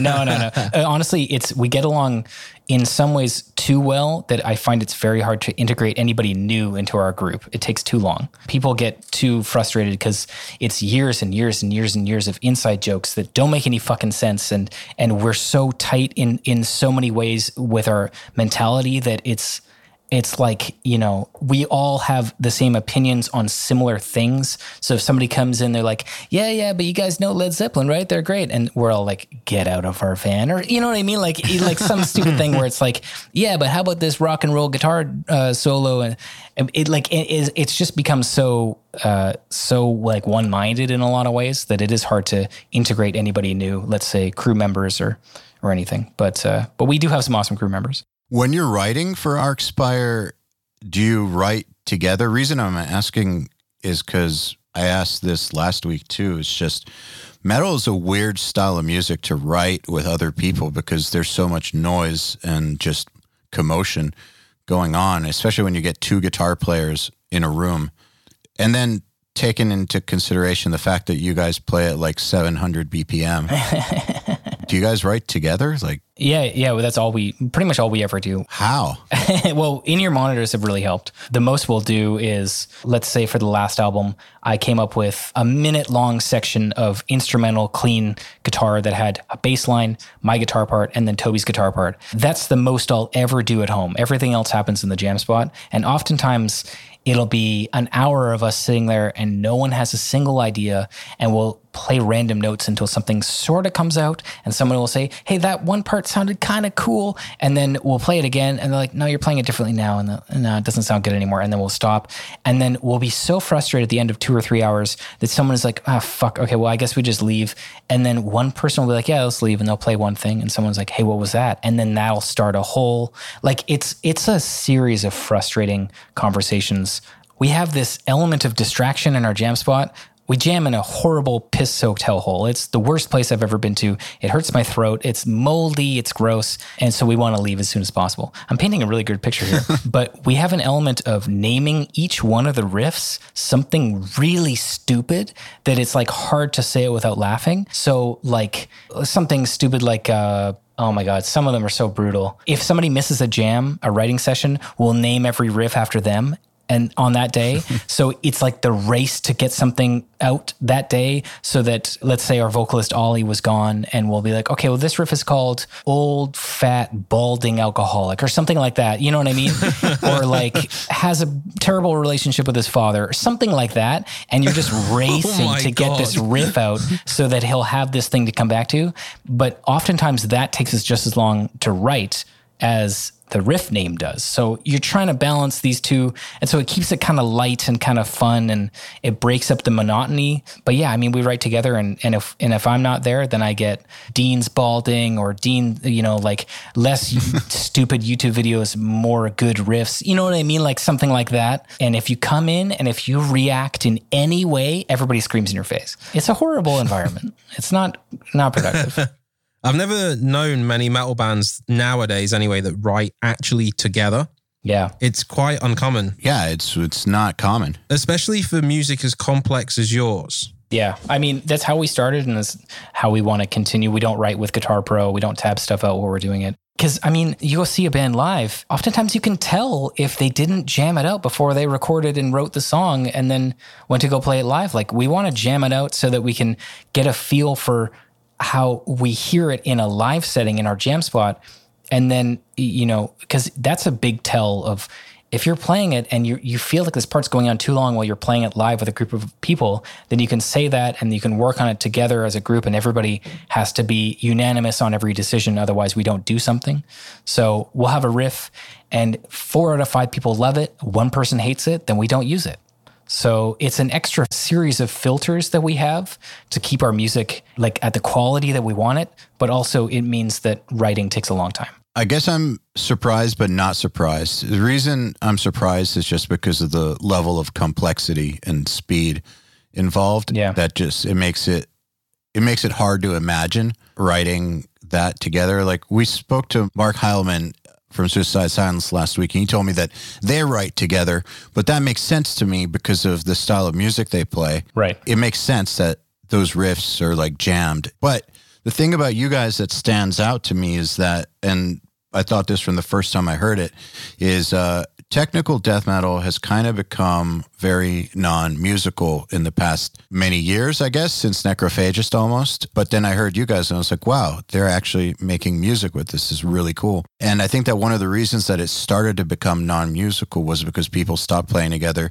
They started writing with Guitar Pro Totally. yeah, it, they started writing things that weren't actually doable on the instrument. And so to hear that you guys still keep it real, despite how insane it is, it kind of makes sense. I guess it kind of explains why it's actually music. Yeah, I mean, I, I don't I don't want to say that the genre has gone in a bad direction because there's so many amazing bands even now. But you're right, there is Now there are. Yeah, it, it- but you're right. It does feel strange to play music that you never jammed out as a band before. You write it in Guitar Pro and then you send it to the other guitar players and you practice it at home and then you go to the studio. It's like, whoa. I don't know how often that really happens, but I do know that plenty of guitar players only, almost exclusively use Guitar Pro and then they'll piece riffs together on on a DAW and it'll be it'll have a certain vibe to it. Oh, it's two things. I think for a while the genre did stale out. I think it's on an upswing now. I think music in general is on an upswing. Like there was a time period around 2010, like if that's the median point, where I think a lot of music was getting stale because of new production techniques and writing techniques. Totally. Musicians hadn't caught up to the technology. Right. And so the technology was winning. And I think that musicians have adapted to it. And so that's why I think there's like a lot of great music to have come out in the past few years. And it seems like music's getting better again. But I will tell you as a producer that you can totally tell when someone has written something on Guitar Pro, mainly because they can't fucking play it. that's like, that's, that's the dead giveaway. That's generally it. I mean, if you're using Guitar Pro as a tool Like, say you've got your guitar in your hand and you're writing something, and then you think, "Ah, that's not quite right." That's different. then then you change like one or two notes about it, and then the essence of the idea is still there. But I think that just sitting in front of a computer tapping random notes until something cool comes out isn't really music to a degree. That's what I'm referring to. I'm not talking about someone who uses it as a tool because if you use it as a tool, it's the same as someone writing down notation back in the day or tablature or whatever. It's it's just the evolution of that. But I'm specifically talking about people who never pick up the guitar ever and just program it. And actually some program music's really good. Yeah. Like I have nothing against program music. It's just there's something about when you program Guitar Pro and don't actually tie it to what's actually happening on guitar, there's a disconnect. Yes, a disconnect. So when I was teaching full time, one of the things I would enjoy doing is sitting there figuring out how to play a song by ear with a student while they sit there. And it's it's a challenge that I wanted to give myself but also it helps the student understand that music isn't as sort of maybe difficult as you um, you have it in your head you hear these notes and you're like how could someone ever play it? But then when you see it on guitar you're like oh he's a human. He has fingers. He or she has fingers. They're playing it a certain way. That's what it looks like because of all the years that they spent building up their technique. They started with the pentatonic scale. They went to the you know all the modes of the major scale or, or whatever. They learned this blues lick and and you can see it in there. And you can figure out something by keeping in your mind. Somebody with hands wrote this music on this instrument but there's a different feel entirely when you're learning something that somebody wrote exclusively on guitar pro. The shapes are like alien. You know the shapes don't you know it, it might sound cool in a lot of ways but it also is removed in some way from the instrument itself which uh, which is yeah weird to learn to say the least It's also to do with those voicings. That's kind of what it is. Like it might sound like those chords that are written in Guitar Pro might sound good when it's played back in that program, yeah but it's to do with how the different octaves and the timbres of the string actually intertwine when you put it on an instrument. Uh, I think that's like a big thing, like the actual way that the the because you know how it is. You can play like the same chord in multiple different places, and each sounds different. yeah So I think a lot of the time that is what the problem is, is that Yeah. it's not been heard on an actual, well, an instrument that's completely out of tune all the time. right yeah all the time Yeah. yeah. and our ears have just adjusted to this sort of messy instrument that sounds kind of shitty a lot of the time but you're not you're like whatever i mean sometimes i'll be playing something or coming up with an idea and i'll be like man this chord sounds great what is this i'm like that's an e major chord what the fuck am i doing like oh uh, okay but because it's voiced differently you're like okay but there's something different about this. I'm not like a purist when it comes to musical stuff. I think that if you can play a guitar with fucking laser beams for strings like let's do that. That's sweet. Like like all for technology enhancing stuff I think I saw that at NAMM one year in the basement. yeah, dude. You, you got the drum set where people are playing without any drums in front of them and it's all motion capture or whatever. That stuff's sweet. I mean, we toured with a band, Despised Icon, and they have, as far as I remember, the kick pedals had a, a laser that got, when you push down the pedal, it, it broke the connection and it triggered the sound. So you could have, like, I mean, that stuff is so cool. Laser triggers. Yeah, laser triggers, dude Awesome. it's so cool and i think pushing the the genre or music in general like that i mean it's inevitable and i also think it's really cool but at the same time i like it when you can hear a guitar player fuck up and i like it when you can hear a guitar player's i don't know not, not the emotion but like The expression, right? It's like Yeah, the the movement of the hands and strings, Yeah. basically. There's so many little details like micro Yeah. bends, the gap, the physical gap between Right. notes, like all those little details that if you were to program that, I guess someone could do it, but that's quite a task to just do those things that naturally happen when you play. Yeah. I talked about this the other day on a video that one of the things that guitar players do that's unfortunate is that they compare themselves to Guitar Pro. And that's just not fair. I mean, that's just a robot playing your music. It's literally perfect. There's no fuck ups. There's no gap between this run and this because the technique doesn't work well. The Guitar Pro program doesn't have to worry about inside versus outside picking. It doesn't matter, you know? And so we compare ourselves to that. And that's led to insane players like you guys had Jason Richardson on here Yes. that guy is technically and compositionally as well one of the craziest players to be alive today in my opinion I agree. he's unreal. His ability on the instrument and the stuff that he's written is so cool. And that comes from he, he and I are relative similar age. I think he's a couple years younger than me, but he and I both grew up with the same idea where it's you're playing along to tabs. And we did compare ourselves to Guitar Pro, but I do feel like there is a negative thing about that that maybe is discouraging for people, especially young guitar players now, where even the music you listen to is edited to shit and perfect. Yeah. What's the deal, man? How is he that good? Like I have no idea. I've known him a long time. Okay, so like I know how hard he works, but it's fucking ridiculous. Yes, it is ridiculous. I've tried to play a couple of his songs for videos and I'll be like, man, I got this up to 70%. I don't see myself getting any faster uh, with this up to the tempo of the song. And you watch him play at performances and you're like, this dude is literally playing this stuff. I think the thing to keep in mind is that we all have our strengths as guitar players. And so, like I said earlier, with the pentatonic scale, I started, you started with this. And, and uh, as a kid, when you were 13, between 13 and 15, you practiced the shit out of this Metallica solo. And this Metallica solo has this one picking pattern that you didn't realize because you didn't give a shit that the picking pattern is really difficult and people were struggling with it, but for some reason your practice was efficient enough and you got that and that made its way into your playing and all these different kind of crevices and you didn't notice. And then now you're in your mid 20s and your style is affected so deeply by that one thing that you learned because of the difficulty of the technique. It, it found its way into everything else that you write.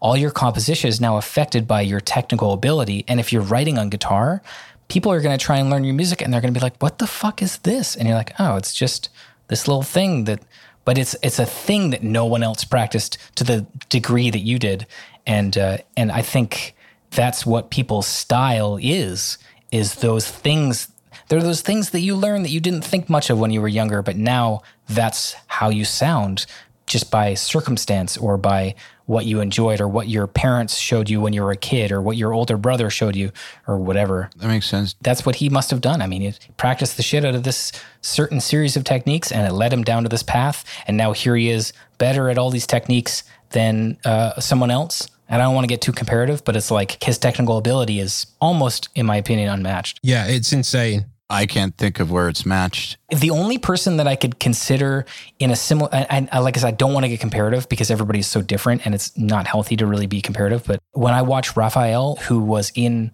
Obscura up until recently, Rafael Trujillo, his composition and his technical ability is, I think he's one of, if not the most technically proficient and amazing guitar players in the genre of death metal that I've seen. Rafael Trujillo. Dude. Yeah, he's phenomenal. I'd also say that Andy James is well up there as well when it comes to Yeah. That technically really fast and clean. Yeah. Like I remember the first time I saw Andy play, and I even when I see him play now, it's like, how have you got it that clean, where each individual note has that amount of definition? Like that's what they've been practicing. I think it's the I think it's the definition of the notes at that tempo. Right. It's just insane. He's very good. It's very very good. Yeah, very good. And I'm guess um, Rafael's probably the same. It's probably what they've been focusing on. I just looked him up, former president of the Dominican Republic. That sounds like him. Yeah. I don't know him. I don't know too much about his life, but that's, it's it pretty much in line with what I know. Assassinated May 30th, 1961. Sound about right? That might not, might not be him. I toured with him in 2018. So I don't think that's him. Probably not. What role did uh, rhythm play in your practice? Just curious, because I mean, you know, people focus on, fans tend to focus on the leads and all the fancy schmancy shit, but, uh, you know, your rhythms are insane. Like, was that something that you worked on, worked on, or Mm, I think the way that I started playing guitar when I was a kid, just like anybody, was you play low down to start and then you move up. And so I think that my low down stuff, playing Crazy Train and stuff like that, your hand turns into a certain shape. And then I was able to sort of keep that same shape as I go up. And I have a, a level of comfortability up on the high register as I do on the low register. And I've sort of kept that kind of static looking kind of right hand. And I, I keep that when, with my playing. So my rhythm has improved with my lead playing in, in a lot of the same ways. I mean, the bands that I liked when I was in high school. Opeth has lots of amazing riffs that I mean, I learned the entire Still Life album, and there's some awesome, heavy, I didn't actually know it because I didn't listen to Morbid Angel, but very Morbid Angel inspired rhythm riffs, mm-hmm. you know. And I actually listened to Morbid Angel after I listened to or, uh, to Opeth, and I was like, oh shit, that's where they got all this stuff. Oh, okay, but yeah, I mean, and he's a great Michael's a great lead player, but his you know the rhythm riffs that he writes are very unique and and that's what I practice quite a bit of. I don't necessarily put too much of a emphasis on practicing rhythm when I'm at home. Oftentimes my lead parts I turn riffs, or rather, I write riffs after I develop lead parts. I don't generally start in the low register when I'm composing. Oftentimes, I'll write something up high and then I'll be like, uh, how can I put something low to this? And I'll come up with something that way. One thing that I could say that I, I put a lot of emphasis on is clean pinch harmonics and that is an inherently rhythmic kind of thing you put in in death metal chugging riffs with pinch harmonics that are a certain way i, I really put a lot of emphasis in, in into those in my practice how deep do you get into technique on this podcast As deep as you want to go. I, my favorite type of pinch, pinch I uh, my favorite type of pinch harmonic is the type where it goes up a minor third. You hit this pinch harmonic, it starts slow and it goes ooh, and it ends at the absolute highest point that you can get. And I I have practiced that for hundreds and hundreds of hours trying to get that exact pinch harmonic, as well keeping my vibrato pinch harmonic really rhythmic. So the vibrato in the note should keep consistent with the vibrato or with the rhythm of the song that you're playing in. So those two things are are really important to my rhythm playing, I think. And I put a lot of practice into that, but only because I enjoy playing them. When you say a lot, what do you mean? When I was in high school, I was practicing in the summer, oftentimes six to eight hours a day. And then when I was in teaching, uh, I like I never took a break in my guitar playing. I've always been playing guitar. I never took a year break or six months break or whatever. The most I took was like my wife and I went on our honeymoon. It was two weeks, and that was that's and that was in 2018. So it's like that's the most I've ever. That's the biggest break I've ever taken in my guitar playing since I picked up a guitar, as far as I can remember. So I've always kept a pretty good practice schedule. But when I was teaching, I would oftentimes spend all day, you know, five hours, six hours, or whatever. I would play before I went to work, play at work, and I would work on chromatic exercise while I was watching a student figure out a chord. You know, so I'd consider that, try to consider that part of my recording or part of my practice as well.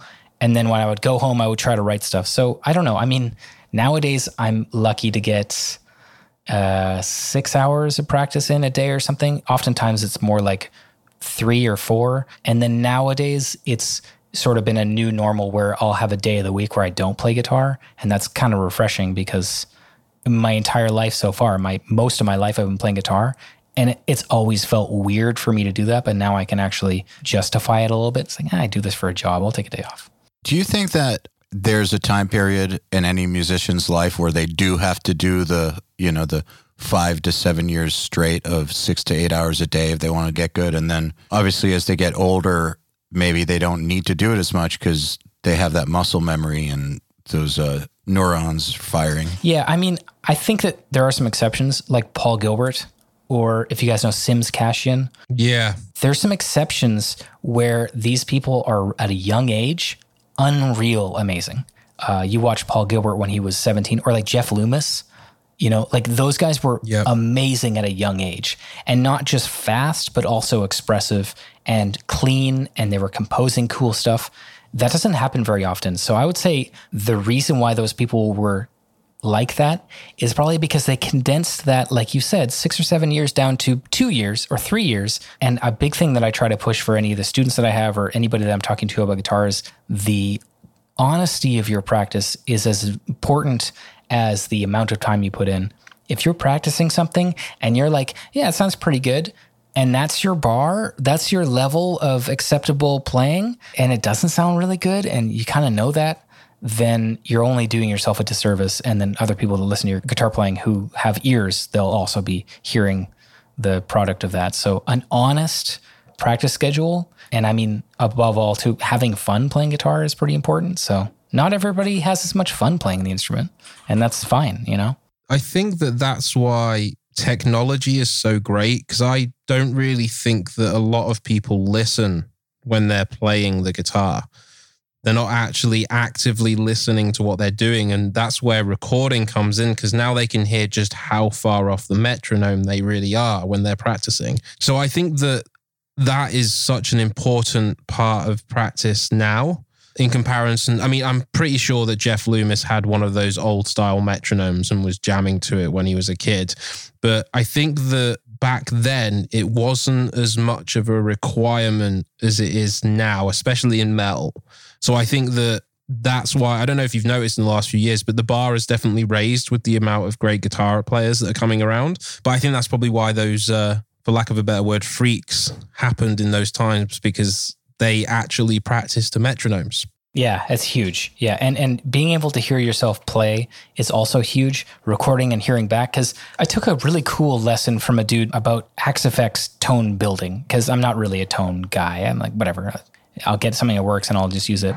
But he was like, if you can build your tone by recording a DI and then putting your guitar away so that you can't feel the vibration of the guitar through your entire body, because that'll affect the way that you hear yourself playing. So it affects you so much that oftentimes it'll uh, warp the way that you think you sound. So hearing yourself back is so huge. And it's a tool that oftentimes people are intimidated by starting to use. They'll look at an interface nowadays, it's the cheapest, most easily available thing you could possibly do is to get for a musician to help your playing is to get an interface and everything after that is free. You can get free VST plugins, you could do whatever. And so now hearing yourself back is so important and uh, and yeah, you're right. Probably those guys in back in the day, they they had metronomes and they had some shitty four track recorder, they you know whatever it is, and that was kind of their secret tool that they had. The honesty thing is a very interesting topic to me because you know recorded so many guitar players and also deal with so many students that uh, I think a lot of people are being dishonest about how they sound, but they don't realize it. Right. And I think part of it is because they don't know where the bar is. So no one's ever shown them where the bar is. And in some cases, you get these freaks like a Jeff Loomis. Who knows if anyone ever showed him? And uh, he just understood where the bar is, or like an Yngwie Malmsteen or something who just mm. set his own bar. Yeah. Like It, it's kind of unexplainable where how they how they figured out where that bar is and then raised it. I guess that's what talent. Well, eh, yeah. Does. I mean, the thing about that is when you when you think about what talent really is, a lot of people think, "Oh, I wish I was that good at that instrument or singing or whatever." I'm just not that good. But the reason why the person is good at the instrument or that ability or whatever is because they have a certain type of brain. It just like solving the puzzle that is singing or like solving the puzzle that is guitar and they find it enjoyable you can wish that you were good at something. I wish I was good at looking at a map and knowing which direction I'm facing. I fucking suck at it, but I never practice it and I don't find it enjoyable or fun or anything. And I can think, okay, the streets in order from my place to the store down the street. Okay, I can remember every single street and that way I can create a grid in my brain. It's like, it's not going to fucking happen. I'm just not interested enough. I don't care enough. And my brain is not built for that. What I enjoy more and what I sort of get more, I don't know, maybe endorphins, I don't know, out of is playing a cool thing on guitar or writing a cool composition thing and piecing something together and having somebody go, wow, that's really cool. That's what my brain likes doing. Yeah, totally. I know this person who I went to high school with who became like a special forces operator in some really high up unit for some country. And I'm not going to say which one. Okay. and basically, he's like the equivalent for that of like what these virtuoso musicians are. And the thing that was interesting about him was even when we were in high school, he was already just deadly. He he would do these things like go to these like obstacle course meetups in the woods where all these adult military males would like have to infiltrate something and like extreme capture the flag basically with like soldiers and him at 16 would beat would like win against like Marines and stuff. And like he got like his third black belt by the time he was 21. Like it was just his brain was just solving that soldier puzzle at all times. Like and he loved it too. It's kind of the same thing. It's a combination of just having this predisposition for something and then loving it enough to do enough work to actually get really good at it because just having the talent isn't enough. It's uh, loving it too. Well, it's also circumstance, and I'm sure you guys both have this experience where somebody looks at you, they look at what you can do and on the instrument or with a recording or or whatever, and they say, "Man, I wish I could do that." And does it ever kind of make you kind of mad? Yes. a little bit. It's like, yeah, I mean, yeah, if you wished, if you really, really Why want, don't you go do if it? If you really wanted to do it, then you'd be doing it. You don't really want to do it because it's not in your brain to do it. So it's like you, you can you can be the biggest music lover in the world, but realize you can't play guitar, and you go, you know, work at a as a music entertainment lawyer, or because you love music and you love, or you work at a, at a label, or you work at a you know, uh, I don't like uh, something else. Like you can do offshoots of it, but for somebody that's like, man, I wish I had your level of talent. It's like, okay, I mean, I did just put in like 20 years of practice doing this, and and I mean, that's not even my choice. I mean, I just I saw a guitar when I was a kid. I was like, I love that thing. I'm just gonna do that, and that's luck. to a degree, I think. So, but then you have the, the again another freak, Allan Holdsworth, like where he really wanted to play the saxophone Oh yeah, and ended up playing an instrument he didn't want to play and was better than everyone else at it. I, didn't know that he. I mean, like you can tell in his playing, obviously, but I, I don't know too much about uh, about his backstory. He's phenomenal. That's all that matters, For sure. isn't it? Yeah, I think that example though goes for anything in life. I've gotten that too about like entrepreneurial pursuits. People saying things like, "I wish that I had what you have," like in terms of companies. It's like, well, I like actually stopped what I was doing a full career to do this. Like, didn't just magically appear one day. It was a very conscious decision with a ton of work. And if you really wanted it, you would do it too. yeah, and and also not to mention probably blunders and missteps that you made at some point. You know. Whole lot. Yeah. So yeah, it, it's it is it's it's funny to to see people's uh, opinion on the outside, and then you know you don't want to look at the real reality, which is uh, so much practice and just all that's. I mean, you can be a career person where all you do is think about your career, and that's. And then for somebody to come out, it's like, man, I wish I had that. It's like, well, I guess you don't uh, you don't want it enough, or your brain isn't uh, set up to do it.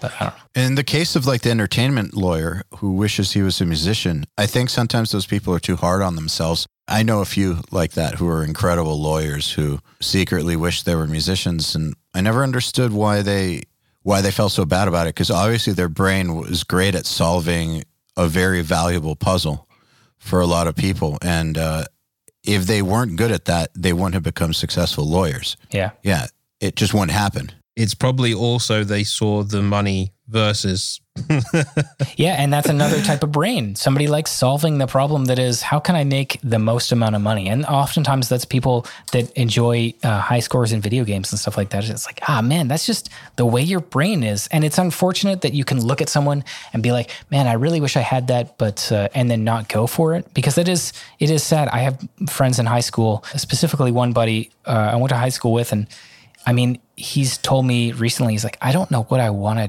do. He's like, I'm, I work at a bank. I have a great job. I'm good at my job. I have friends. I have a supportive family. He's like, but I don't fucking like it, man. He's like, I don't know what I want to do. And he's 33, you know? I'm just lucky that I found a guitar, and you guys are just lucky that you found the thing you did because any one of us could be in that spot too. And I, I can only imagine how discouraging that could feel. I mean, I think to a degree we've probably all been in that spot, just maybe not as late in life. Right. If you know what I mean, we kind of made a conscious decision. Like you used to be in construction, right? Yeah. You made a conscious decision to like give it up and be quite broke for a little while, right? Because that's definitely what I did. Yeah, honestly, I had some luck there. My dad passed away in 2014, and Oh, that's good luck. that, Jesus, dude. well, good thing he's not listening to this podcast. He might be. No, in the in 2014, my dad passed away, and uh, and very sad. And when my uh, when my dad passed away, I, I managed to get basically a reset on all my debt, credit card debt, you know, whatever. And I managed to get a buffer between my livelihood, which was construction at the time, and being able to go pursue something that I actually really liked, which was teaching guitar. And so I got a job offer right at the right time. I had been building up a studio at my house at that time because of the small amount of money that I got and this sort of second chance. And that's luck. And honestly, I wouldn't be, I mean, you never know. I mean, maybe I would be fucking working construction still if that hadn't happened. That was a huge change in my life where I was like, okay, I really want to get into recording. I want to get a better guitar. I want to get a desk. I want to get some studio monitors. I want to get a nice PC build. I want to be able to sort of do this and pursue it. And without that happening, I, there's no way I would have been able to do it. And so, you know, that really was a gift from him to me. But again, not everybody's lucky to have a second hand. You still made that decision though, because I mean, I'm sure you've known people who have gotten inheritances and then it's all gone within a year. Oh my God. My worst nightmare. I, I had that. I saw my bank account one day and I was like, I could fuck this up so easily.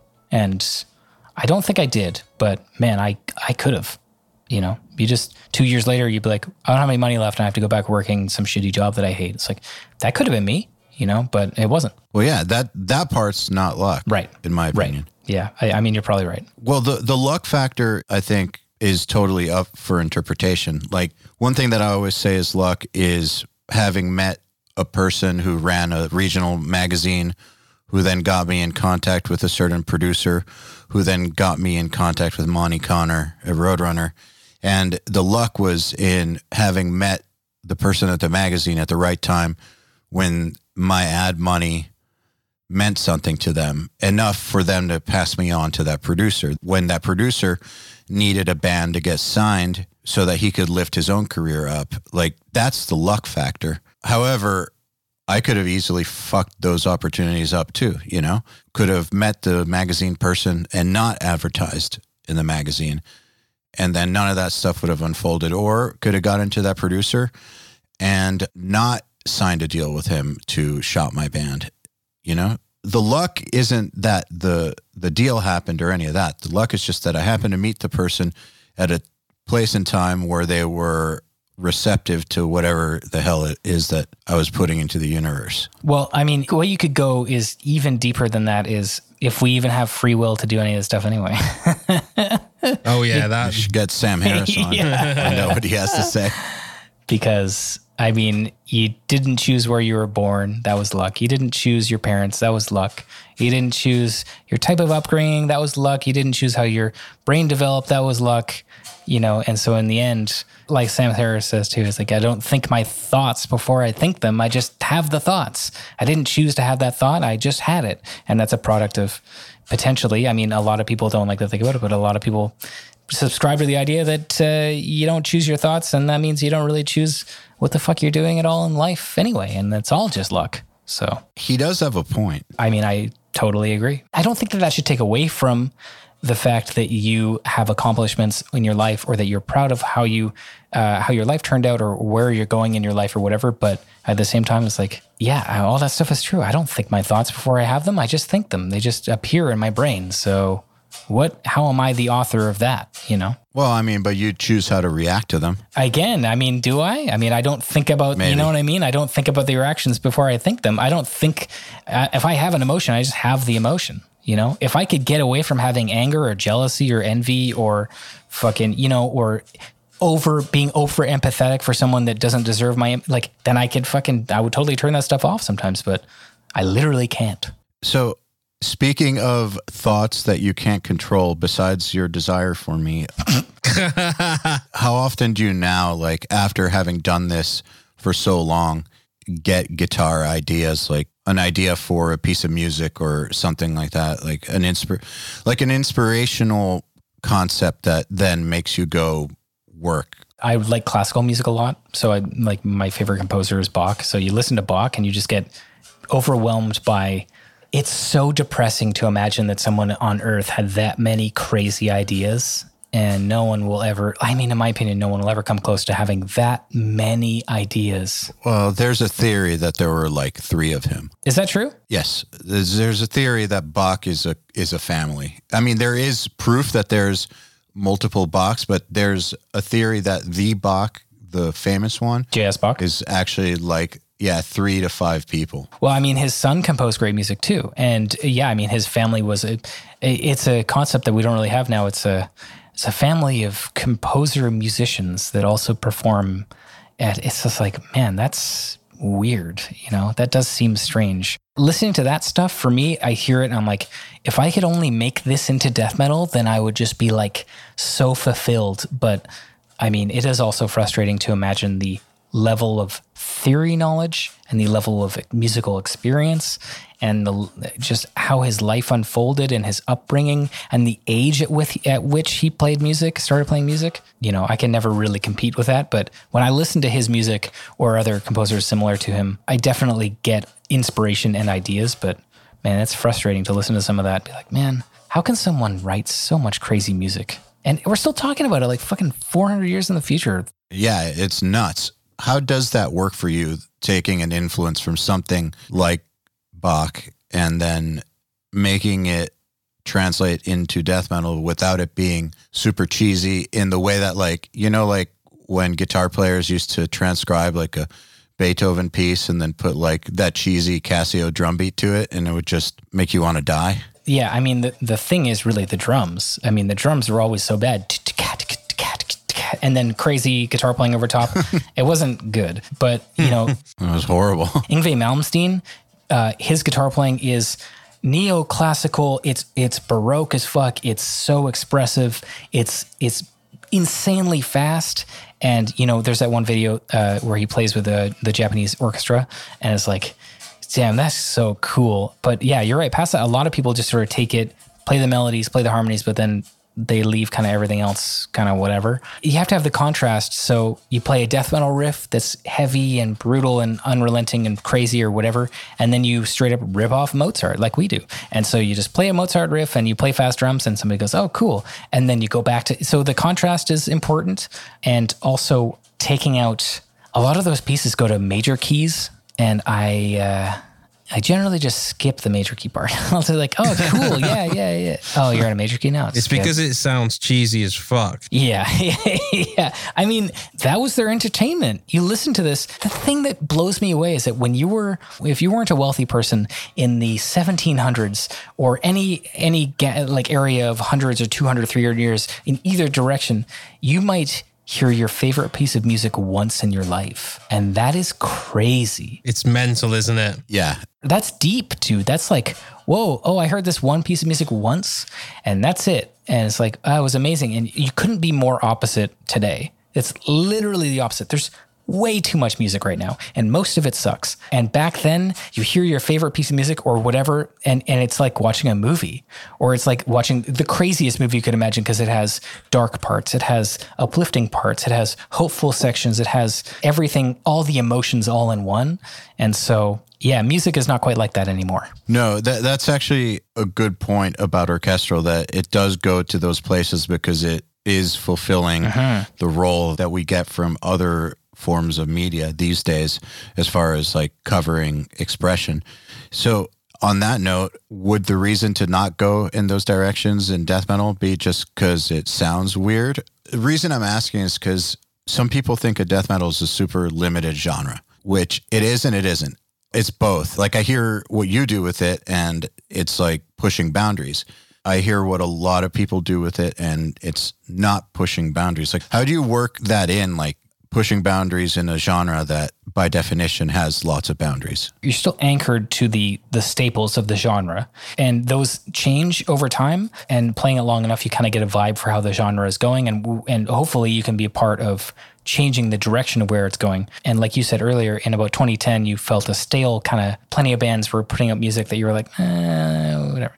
So if you can help steer the genre in a certain direction, that's cool. Trying to figure out unique ways to do that is really difficult and it needs to be time consuming.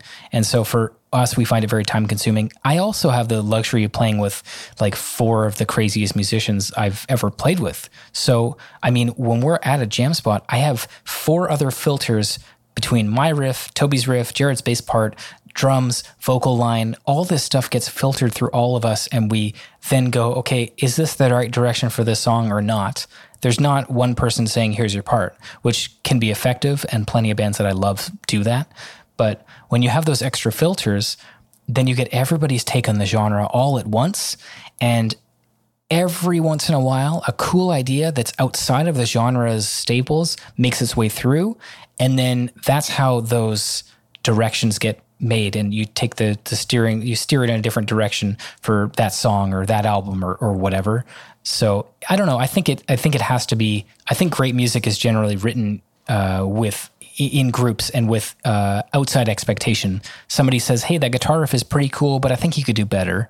And me sitting at my desk at home, maybe I could have done better, but I wanted to get coffee and then I forgot to write another part and it wasn't so great or whatever. But now I've got somebody telling me that part's cool, but I think you need to write something else in in addition to it and and I go oh I think you're right and now that person's in my head saying this thing and and I push myself to do it and and I do the likewise I do likewise to them too I, they say this part's great. Uh, and I'm like, yeah, it's great, but here's a part. Not that Here's great. a thing that you didn't notice about it. You're playing this cool technique, but the one element about it that's missing, in my opinion, is this. And they can agree or disagree, but I think that's where important decisions are made for the songs or the albums or whatever. And I think that that's uh, one of the reasons for some of our success as a band. When you're coming up with those outside ideas, is it ever kind of like what we were just talking about the Sam Harris thing of you don't think the thought before you think it, you just think it. Like sometimes do those ideas just uh, poof appear basically out of the ether? I mean, I, it's it's weird because all three of us have written music, and all three of us have taken all of our inspiration, all of our favorite guitar players, our favorite musicians, our favorite genres of music, and we put them together into our compositional output. So we have this guitar we're playing and we write something and we're like, oh, that's cool. But it's like, wait, why do I think that's cool? It's because I heard Dimebag Darrell play this one rhythm when I was 15 years old and I heard him play that and it stuck in my head. And that's in addition to this one Mozart piece that has this other chord progression in it. Those two things together are cool. And that's all music really is. It's building up all of your influences and then you have a cool output that it was a combination of things that no one ever really thought before. I can't say that I'm really the originator of too many original ideas on the instrument, just more ripping off other people at higher tempos. So there's a really great book called, and I've talked about it before, but anybody who finds what you just said interesting about combining the two ideas, there's a book you should all read called Where Good Ideas Come From by an author called Steven Johnson. And chapter two is about that. Oh, yeah. It calls it the adjacent possible. And basically, the adjacent possible is the idea that ideas come from the combination of two unexpected things Right. that you pick up at different points in time, or that a team, if you have a team who have like different experiences, you know, whether it's you by yourself or in a team, the best ideas come from taking one influence or discipline that you got in one way another discipline or influence that you got in another way and then basically having the light bulb go off on how they can combine together to basically create the adjacent possible new idea That's cool. That's totally cool. It's just and and you and like I mean, hey, going back to free will, we ha- we don't have any choice of where those things come from. Uh, you you're reminded of things subconsciously, you know. And and a lot of the time, I say this sometimes to, to students of mine. It's like your ear knows more about music theory than you do. So your ear can tell you if something sounds like shit. You can't tell your ear, or you can't tell somebody else necessarily why it sounds like shit or why it sounds good. You know, we all know that a major chord sounds great, but the reason why is because of the ratios between the frequencies that vibrate in nature. We have the order of harmonic importance between the one and the five, and that ratio is even, and they fit the, the wavelengths fit into each other in a certain way, and they give us this expectation and then release. They give you tension, then release, and and you have these cadences, but your ear doesn't know that shit all your ear is telling you is like, is it good or bad? It can hear something, but it takes years and years and years of study to realize why that shit actually works. And yeah, I mean, like, it's just, it's weird how our brains work subconsciously, taking ideas, two parts of our life, 10 years apart sometimes, and putting them together, and you create what's known as an original idea, but it, it isn't really. Yeah, well, in that book, one of the big concepts is that there are no really original ideas. But when a lot of people say there are no original ideas, they mean it almost in a negative way. But the way that he describes it is more that that's actually a good thing. That's in an evolutionary sort of way. Everything that exists only exists because things led up to that point prior. And it's actually a great thing that there's no true originality because where would it come from and what context would we have for it, there would be none. The only reason that the ideas mean something to us is because they take something that came before it further. Well, I mean, uh, on the subject, can I can I introduce you guys to my friend Jesus Christ? Yes. Ah, so, dude, what role does theory play for you, if any? It's a pretty big role. I think it kind of goes in waves where you're thinking about modes and chords uh, more so on one section than you are somewhere else. Or sometimes you're like, this, I can't have a melody here because the part doesn't call for it. So I need to have something that goes against my ideas of what sounds good. And it needs to be more chromatic, more, I don't want to have a melodic cadence or pulled anything. I just want to have something that sounds brutal or as we call them like dumb guy riffs but even dumb guy riffs I call them tractor pull riffs. yes.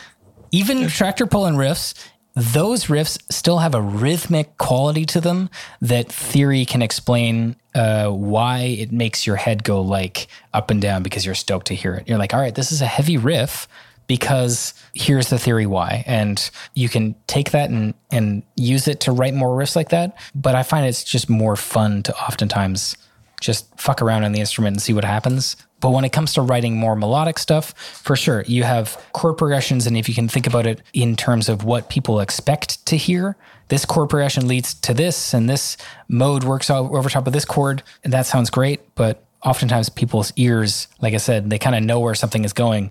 And so if you can understand where they think you're taking them and then take them somewhere else, I think that's really effective. And yeah, knowing some theory definitely helps me do that. I think that sometimes, not necessarily everyone, but I think the order in which theory is learned in comparison to how fast your ear learns that theory can be kind of negative towards some people's playing. Like, what I mean is that they can explain to you what, you know, diminished Lydian or whatever. I don't even know if that's a real scale, but basically they can tell you what it is, but then they don't know actually know what it sounds like. Like they don't know the interval relationship and how certain things work within that scale.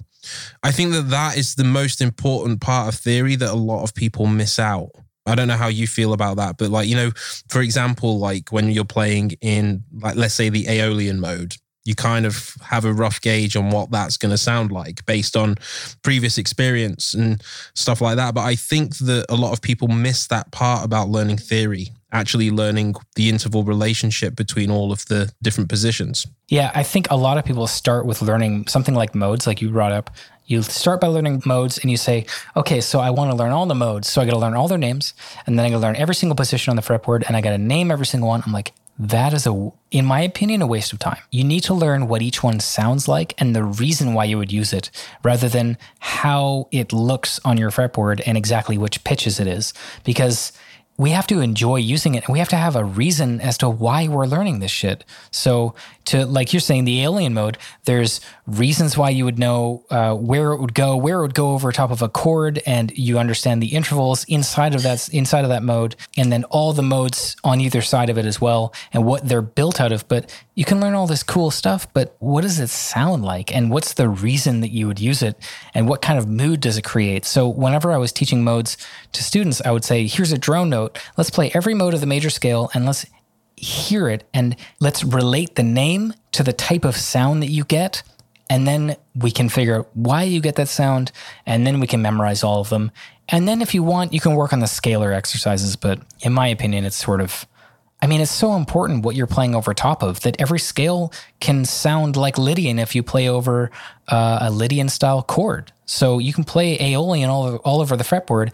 But if you're playing a chord that shows the Lydian notes out of that scale underneath of it, then everything you're playing in that so called Aeolian mode is going to sound Lydian because the chord underneath is dictating what your ears are hearing. It's not about the shapes on the fretboard as much as it is which note is determined as the root and then what kind of tonality is created on top of that. Did I just hear you say fun and major scale in the same sentence? yeah, not the major scale. No, no. Let's skip that one. Skip Ionian. God, I hate it so much. Yeah, let's go to a cooler one like I mean, even Lydian, Lydian to me also sounds kind of unfinished in many ways. Oh yeah, uh, unfinished. Cool. Yeah. Do you know what I mean? It's like that spacey kind of. Uh-huh. It's not as far out as diminished, but it's just kind of because of the, the you know the the sharp and fourth. It always just sounds really weird. That's cool. I never heard anybody call it unfinished, but that's sweet. Yeah, I mean, there is a certain element to that mode. There's actually uh, some people that that say the idea that the real major scale is Lydian because it doesn't have uh, an avoid note, which is a note that's one semitone above a chord tone. So you don't have a uh, perfect four, you have a sharp four. But because that's considered atonal, uh, the definition of atonal is the tritone distance. You know what I mean? A scale with uh, atonality. It doesn't have the the perfect fifth relationship between the root and the and the five. It doesn't have that. But Lydian does. It has a perfect five. But the the sharp four in it is brighter than the normal major scale. But for whatever reason, we picked Ionian as our one. And I mean, one of the big reasons is because the 5 1 relationship inside of Ionian is dominant tonic and the dominant has that tension that we like. It does sound better in a lot of ways, but Lydian sounds brighter and more, I don't know, Happy. Airy.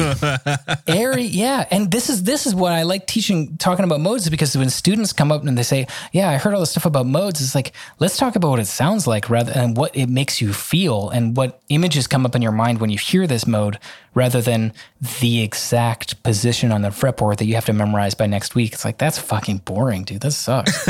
John, what you said earlier about how you think that uh, people get carried away with the names of theoretical ideas rather than how to use them, like their intellectual skills and their musical skills aren't aligned. I feel like that's very similar to what I was talking about with technology around the 2010 part. Like there's a mismatch between people's ability to create music and the technology that they have in front of them. I'm sure you've met those players who they like way overemphasize theory to the point where they aren't thinking about how it feels or how it sounds and kind of end up writing very correct but super stale kind of music. Like everything's technically right about it, but it's not right. i wouldn't say that i've met too many people like that but there are I have a Berklee. okay all right you yeah fair enough Yeah, you win. Yeah. You win. That's that's where. okay there you go not so much in like the professional scene because generally like the people who have made it to pro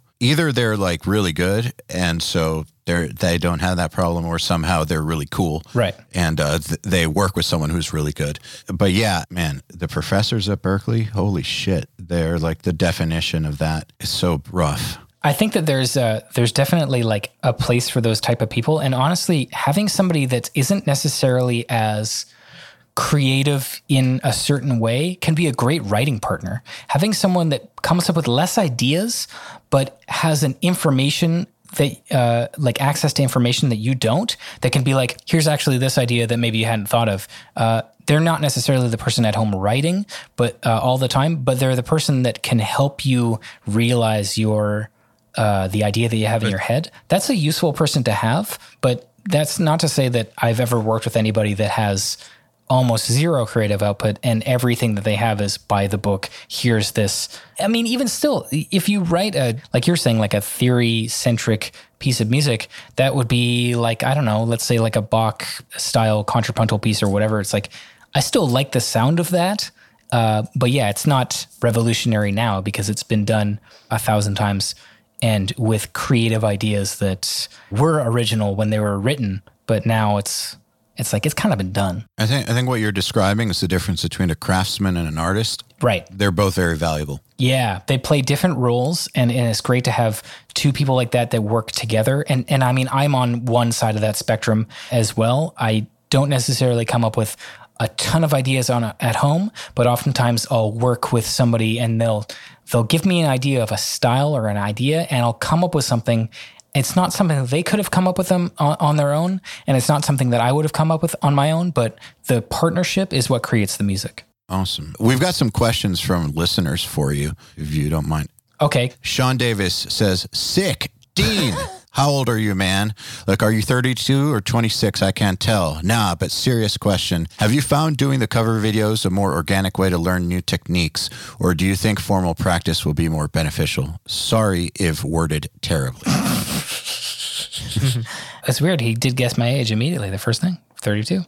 Yeah, I think that the long form things were good ways for me to introduce like new ideas into my playing. But yeah, I mean, I, I guess it is more exciting and more fun for me because I get to actually be productive and learn somebody else's music, which sometimes those don't really seem like they're the same thing. Oftentimes I'll be learning something and I'll get to a part and I'll be like, oh, fuck this. Why am I even learning this? But if I'm doing it for a video, then I sort of feel obligated and my, uh, the expectation is maybe higher. I just keep myself accountable more by showing it to other people. That's actually a big reason why like keeping a, a diary or a log of like doing workouts for me was helpful because if I kept that, then I could see it and I like kept myself accountable when I, you know what I mean? Like that stuff is valuable. Yes. Yeah. I mean, it's probably better than just regular practice for me. So I've got a question here from Jared Takax. Probably pronounced that wrong. So sorry, Jared. Hey, Dean, I'm a huge fan. A lot of people consider Archspire to be torchbearers for the modern tech death scene, especially after the masterpiece that is Relentless Mutation. I'm Canadian as well and couldn't be prouder of our tech death scene. What are some of your favorite Canadian metal bands? The Quebec scene is really cool. So they came up with lots of amazing bands like Beyond Creation, Cryptopsy, Martyr, First Fragment. I'd say probably First Fragment and Martyr are my two favorite bands in that scene from Canada. Like, and just mostly from like a guitar player perspective, because that shit is just, I don't know if you guys both know either of those bands. I don't know First Fragment. I am aware of Martyr. Martyr is uh, Dan Mongrain, who plays in Voivod now. Wait a second. Yeah. Yeah, he is one of the best guitar players that I've ever seen. He just writes the coolest shit, and yeah, I mean, I, he's he's just really inspirational. And then as far as Vancouver, there's plenty of other awesome metal bands, but there's not too many in this the same scene that we play in. Uh, my wife plays in a band called The Hallowed Catharsis, uh, and that's a band that we played with a few times. And they're awesome. They're a little bit more proggy than us, less death metal and more proggy with death metal elements, but uh, but they're great. Does your wife play guitar? She plays guitar. She's a Kiesel artist as well. Oh, sick. Awesome. They make videos together. I must have missed that. Yeah, she's great. She plays a really cool green splatter Aries Kiesel guitar, and it's pretty sick. Doing videos, our guitars look really sick next to each other. sick. Yeah. Basically, he ch- teaches her riffs in the videos, right? Yeah, that's one element. Another element is like my wife has uh, classical music training, so she went to a, uh, a university here in North Vancouver called Capilano, and she studied classical guitar. So she has like sort of this big influence of classical music and and she's like a history classical music history buff as well. So there was times where she would bring something home and I'd be like learning so much stuff. I feel like a big part of my appreciation for classical music comes from watching her go through school just her bringing stuff home. It was very informative and uh, I think her and I kind of share that although she's more so into that stuff than I am Okay, question from Bavnish Sarin, which is uh, What's your guitar signal chain, and are you fond of any guitar processing plugins? I don't use too many plugins. The neural stuff is cool. The neural DSP stuff, it's great. We played through that stuff at uh, at NAMM two years in a row. It feels quite good. At home, I have a Pod HD 500 that I never touch, and it just sits under my desk, and it's a patch that I created five years ago, and I don't touch it, and I think it sounds fucking awesome. Yeah, I mean, it's just like I'm not a tone guy. I just want to have something that I can just plug into and just play, and it sounds good. I'm not a mixing guy. I don't. I feel like I've just come up with really bad ideas. All, we went down to I went down to San Antonio to work on a Kemper package with the guys at Tone Crate, and that's available online. So don't take into consideration any of the stuff I just said about how bad I am at building tones. Anyway, so I built a tone, and we went down there, and it was great. I sat there, played guitar, and they said, "Okay, cool, play this riff, play it for a while, whatever." I'm like, "Okay, cool," and they said, "Hey, what do you think about this tone?" I said, "It sounds pretty good," and they're like, "Yeah, it sounds kind of shitty." I'm like, "Oh, okay, yeah, I guess you're right." And then, uh, and then I was like, "Hey guys, my hands are getting kind of tired," and they said, "Oh, that's okay. We can just play these stems." So then, at that point, I was no longer playing guitar. I was just sitting there listening, and uh, and they would ask me a question. I would say, "Yeah, it sounds great." They're like, ah, "I think it needs more of this," and I said, "You got it." And then I filmed some videos, and then I left, and. Uh, I think we created a great product together. great product. That's unique. Yeah, really good answer. so this is from Jared Tarex again. You seem like a pretty laid back dude. Do you feel this is a necessary personality trait in order to reach very high levels of technical playing? I feel like they're very separate. I think the only reason why I come across as that is because I did teach kids. And to teach kids, you have to be engaging and fun, but also patient and like I said earlier, like kind of like a babysitter. So I'm actually working on trying to get rid of that aspect of my personality because, Well, you want to be an asshole or something? well, honestly, there's times where I'll be talking and my wife will be like, Hey, you sound like a guitar teacher right now. I'm like, fuck, I do. I don't want to fucking sound like that. So when people meet me from now on, I'm just going to be a total asshole. But Canadians Perfect. can't be assholes. That's the problem. I was about to say you're kind of going against the DNA right, there. You haven't met some Canadians. True. Okay, one from Alexis Berger. Archspire rips so hard. Emoji, emoji, emoji, emoji, emoji. Given the complexity of the song structures and the number of riffs, do you write a lot of the riffs and then play Tetris to arrange them together, or do you start with just a riff or two to give the song its identity and then use those as inspiration to build the rest of the song from there? That's actually a good. Uh, that's a question I've never heard before because it's it's not about who comes up with the riffs and when. It's when you come up with a riff, how do you piece everything together? We've changed our writing style a little bit lately. So when we started writing for this album, we did something we've never done before, where we jammed out new ideas, and as soon as we had something, we would track it. And then we would put it in place and move stuff around. And I found that was horrible and I hated it. I never want to do it again. So it sucked. So because it just turned me into the band engineer and we were all moving stuff around and I didn't find it fun. So I think we're finding a good balance between recording ideas so that you don't forget them, but still jamming out an idea and the song up until however far you've gotten in the writing process and getting a feel for the progression that way. So we still come up with a riff idea and then we'll come up with another one. We'll say, do these work next to each other or whatever? Are they at the same tempo?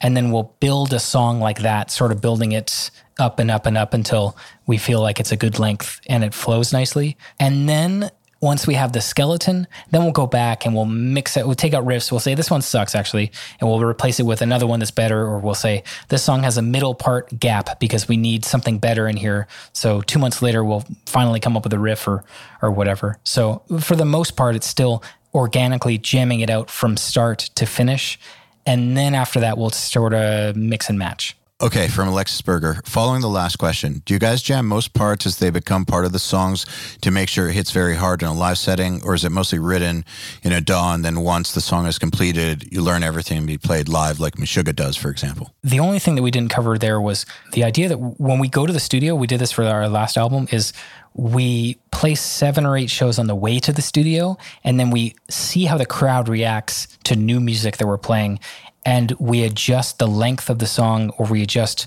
repetitions of certain riffs based on crowd reaction. And we learn that from Cattle Decapitation because they do that. On their way to the studio, they'll play some songs live and they'll get a feel about how they work in a live setting. And I think that was really valuable for us. Great. Okay, one from Jeff Vickery. I love your YouTube channel. It never fails to make me laugh. I would like to hear your favorite Dave Otero story and also maybe some insight as to how he manages to consistently capture such great performances from the bands he works with. It would be interesting to hear it from the guitarist's perspective. I think one cool thing about Dave is that he's very, very smart and just is so good at everything that he tries to do that it's like kind of frustrating. He recently got into video and he's like amazing at it. Yes, he is. Yeah, and, and he got into video editing after he got these camera gear and he's amazing at that. And he he's amazing at recording. He's great at playing guitar, great at playing drums. I mean, the dude is just I mean, when we we showed up to his place to record and he was like changing the brakes on his BMW car. It's like you f- I fucking don't know how to change brakes. Like I, maybe I should. Maybe that's more about me than it is about him. but uh, he just is a very smart guy. I mean, he has guns, and we went to his shooting range near his house, and he had like all this safety information for us, and and he had like it just he he seems very genuine and and intelligent and a smart guy, and I love him. What was the second part of the question? How does he manage to get such consistently great performances out of artists he works with, like from your perspective as a guitar player? He's really good at editing. yeah, I mean, he is great at editing. I feel like we went in there so prepared that it was a little bit less on his end trying to get the best performances, although he did make us feel very comfortable and introduce the idea of one guitar player plays this part because he's better at that technique than the other guitar player, and vice versa. So when Tobi and I recorded guitars on the album, Rhythms, we did that. he was better at this technique and I'm better at this technique. And Dave was like, we have to save time. We need to accept that if this guy is already warmed up with this riff, we're going to have him do both guitars. And so I think that that's a really important thing because you can't let ego get into the way too much. Otherwise, you're going to have an album with the quality is going to be less than you had hoped for. You're going to have one side kind of spongy and the other one tight. And if you want a certain vibe for a certain part, it's just better and easier for everybody to just get one guitar player to to direct both sides. I think that this is a really important subject for a lot of people out there. Just Yeah. knowing when to uh, have one guitar player do all of the parts when it comes to the instruments, both guitars and even the bass. And Eyal actually covered this on a uh, when he recorded us for um, for um, For the Creative Live Bootcamp. Exactly yeah Oh yeah. yeah, where um, it just showed the difference in two guitarists playing. Even though you're playing the same riffs and both guitar players can be really good, it just sounds different because everyone's different. Everybody's different, yeah. And uh, if you let ego get into the way too much, where it's like, oh, well, I need to play all this stuff on my side of the guitar. It's like, I mean, we're in a death metal band. We have X amount of weeks to record this album. We need to get it done. And it's if it means we save 10 minutes a day, 20 minutes a day doing this, then let's do it, you know? also there's something about metal especially the more extreme forms that for the production to sound right you kind of need a cohesive feel in the rhythms and even if you have two players who are both good one of them is going to have a feel that's more you know in the zone for the Sure. part and uh y- you just have to go with that as opposed to like say something like Guns N' Roses and like Appetite for Destruction where Slash and Izzy played two drastically different guitar parts on left and right, Right.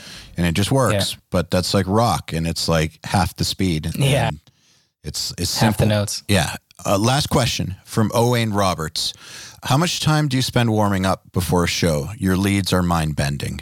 Emoji. Probably 20 minutes uh, of warm up, but honestly, as the tour goes on, it becomes more like five. I mean, you, you set up the set list so that it's like, it's The easiest song first, right? Yeah, I mean the easiest, and I mean it's really tough because with our music, you have the drums for this one song are fucking hard, and the guitar is really easy for this most of the first half of this song, and so you're like, oh well, I would love to start with that song, but our drummer Spencer doesn't want to, or the vocals for this part, the first song are absolutely naked, so we don't want to start with that one because your vocals are, and the mix of the room is just not set for it yet anyway for the first song or two.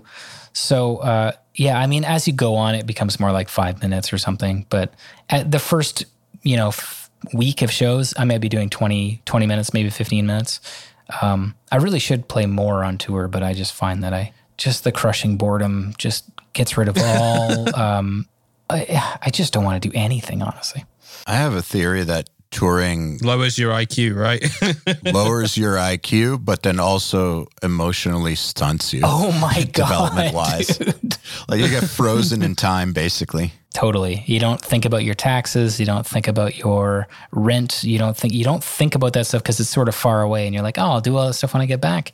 And you get back, and you're like, oh, right, I have all that stuff I have to do. Yeah. Meanwhile, the rest of the world has kept moving along. Well, Dean, thank you so much for coming on. It's been a pleasure catching up with you again. Yeah. Thank you guys. Thanks for having me. and it's lovely to meet you, Dean. You as well. Hope to see you before 2023. That would be great. Well, that was a cool one. Yeah, he's a he's a fucking nice guy, isn't he? Fucking Canadians, man.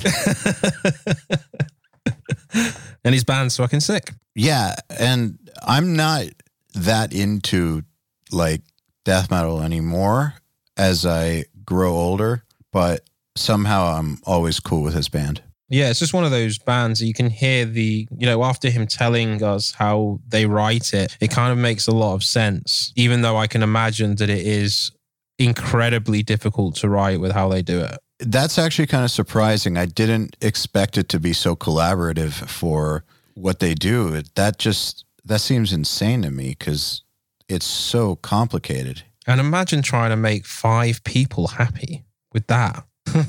Yeah, well, see, that's the thing about when they played the URM Summit.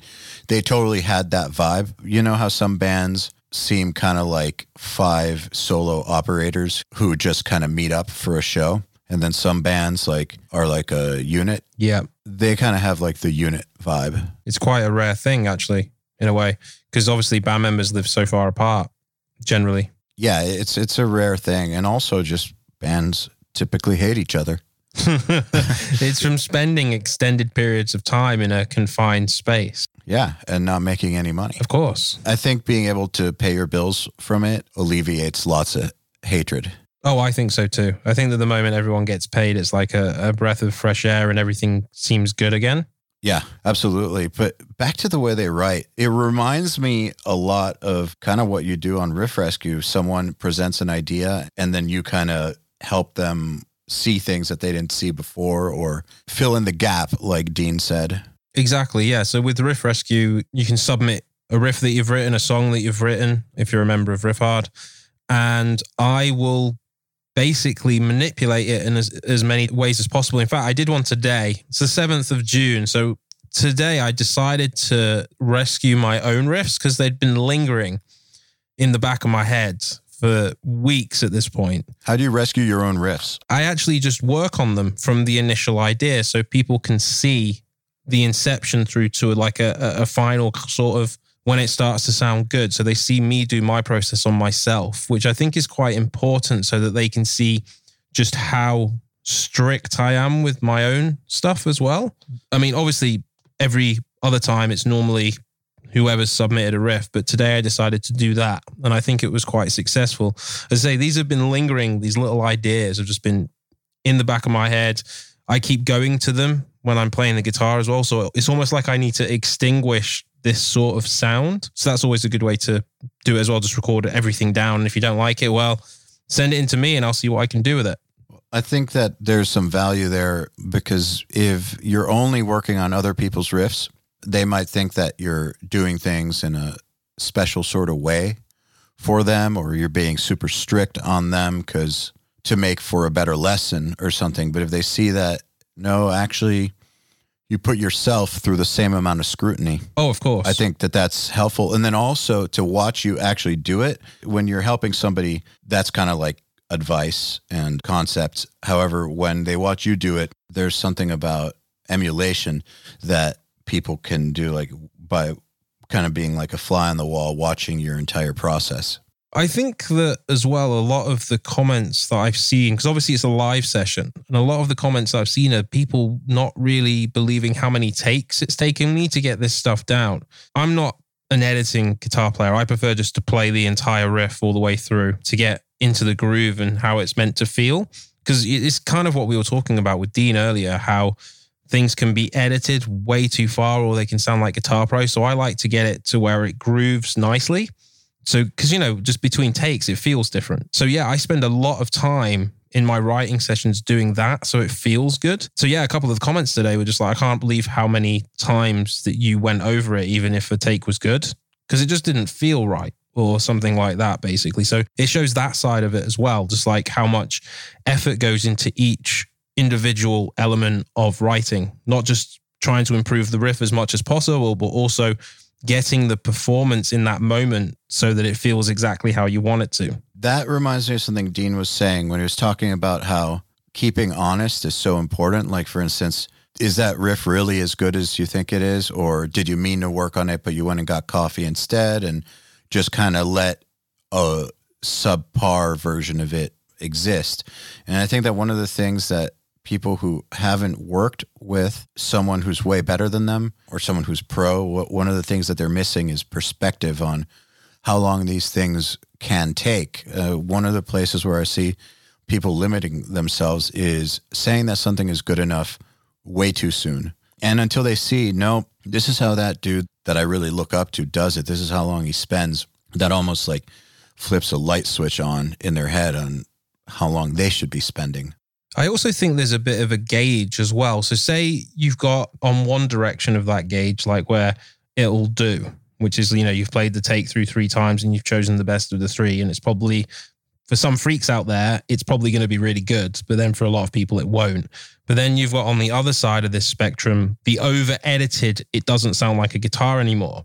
And I think somewhere in the middle, there's kind of like this bit where there can be an element of mistake to the take, but it sounds really good against what else is going on in the rest of the song. I think there's that equilibrium in the middle. Just imagine those old records like Incubus. Well, I say old. I mean, I mean it is 20 years old now, but there was always an element of mistake to the part, if you know what I mean. It wasn't completely perfect. It had the human element of it, which I think a lot of music is now missing. And I think it's finding that point is really, really important for all of us to refine because we just rely on editing too much these days, in my opinion. Yeah, I completely agree. And again, until you see somebody pull it off, it's hard to understand what's actually possible. Just pushing ourselves a little bit harder than we think. It's almost like that moment where you think it's good enough is the moment where you should start working harder to get it right. I think so too. And obviously, every one of us thinks that in a lot of probably aspects of our life. And it's just understanding that, taking a step back from it for a minute and then trying again. So you just don't get frustrated. I think that's like the most important thing. I think that's why we say that's good enough because we're frustrated. Yeah. Or bored. All that, yeah. Or legitimately think it's good enough and are delusional. There's definitely an element of that as well. yeah. Anyways, if you want help with your riffs or want more insight into the riff writing process, go to riffhard.com and check out Riff Rescue. There's loads of old episodes you can watch. When I say old, I mean just the ones from the previous months. They're probably between two and four hours long. And there's a lot of insight in there. I really do recommend that you watch them. All right, John, do this again in a week. Yeah. Thanks for listening to the Riffhard Podcast. We'll see you next week.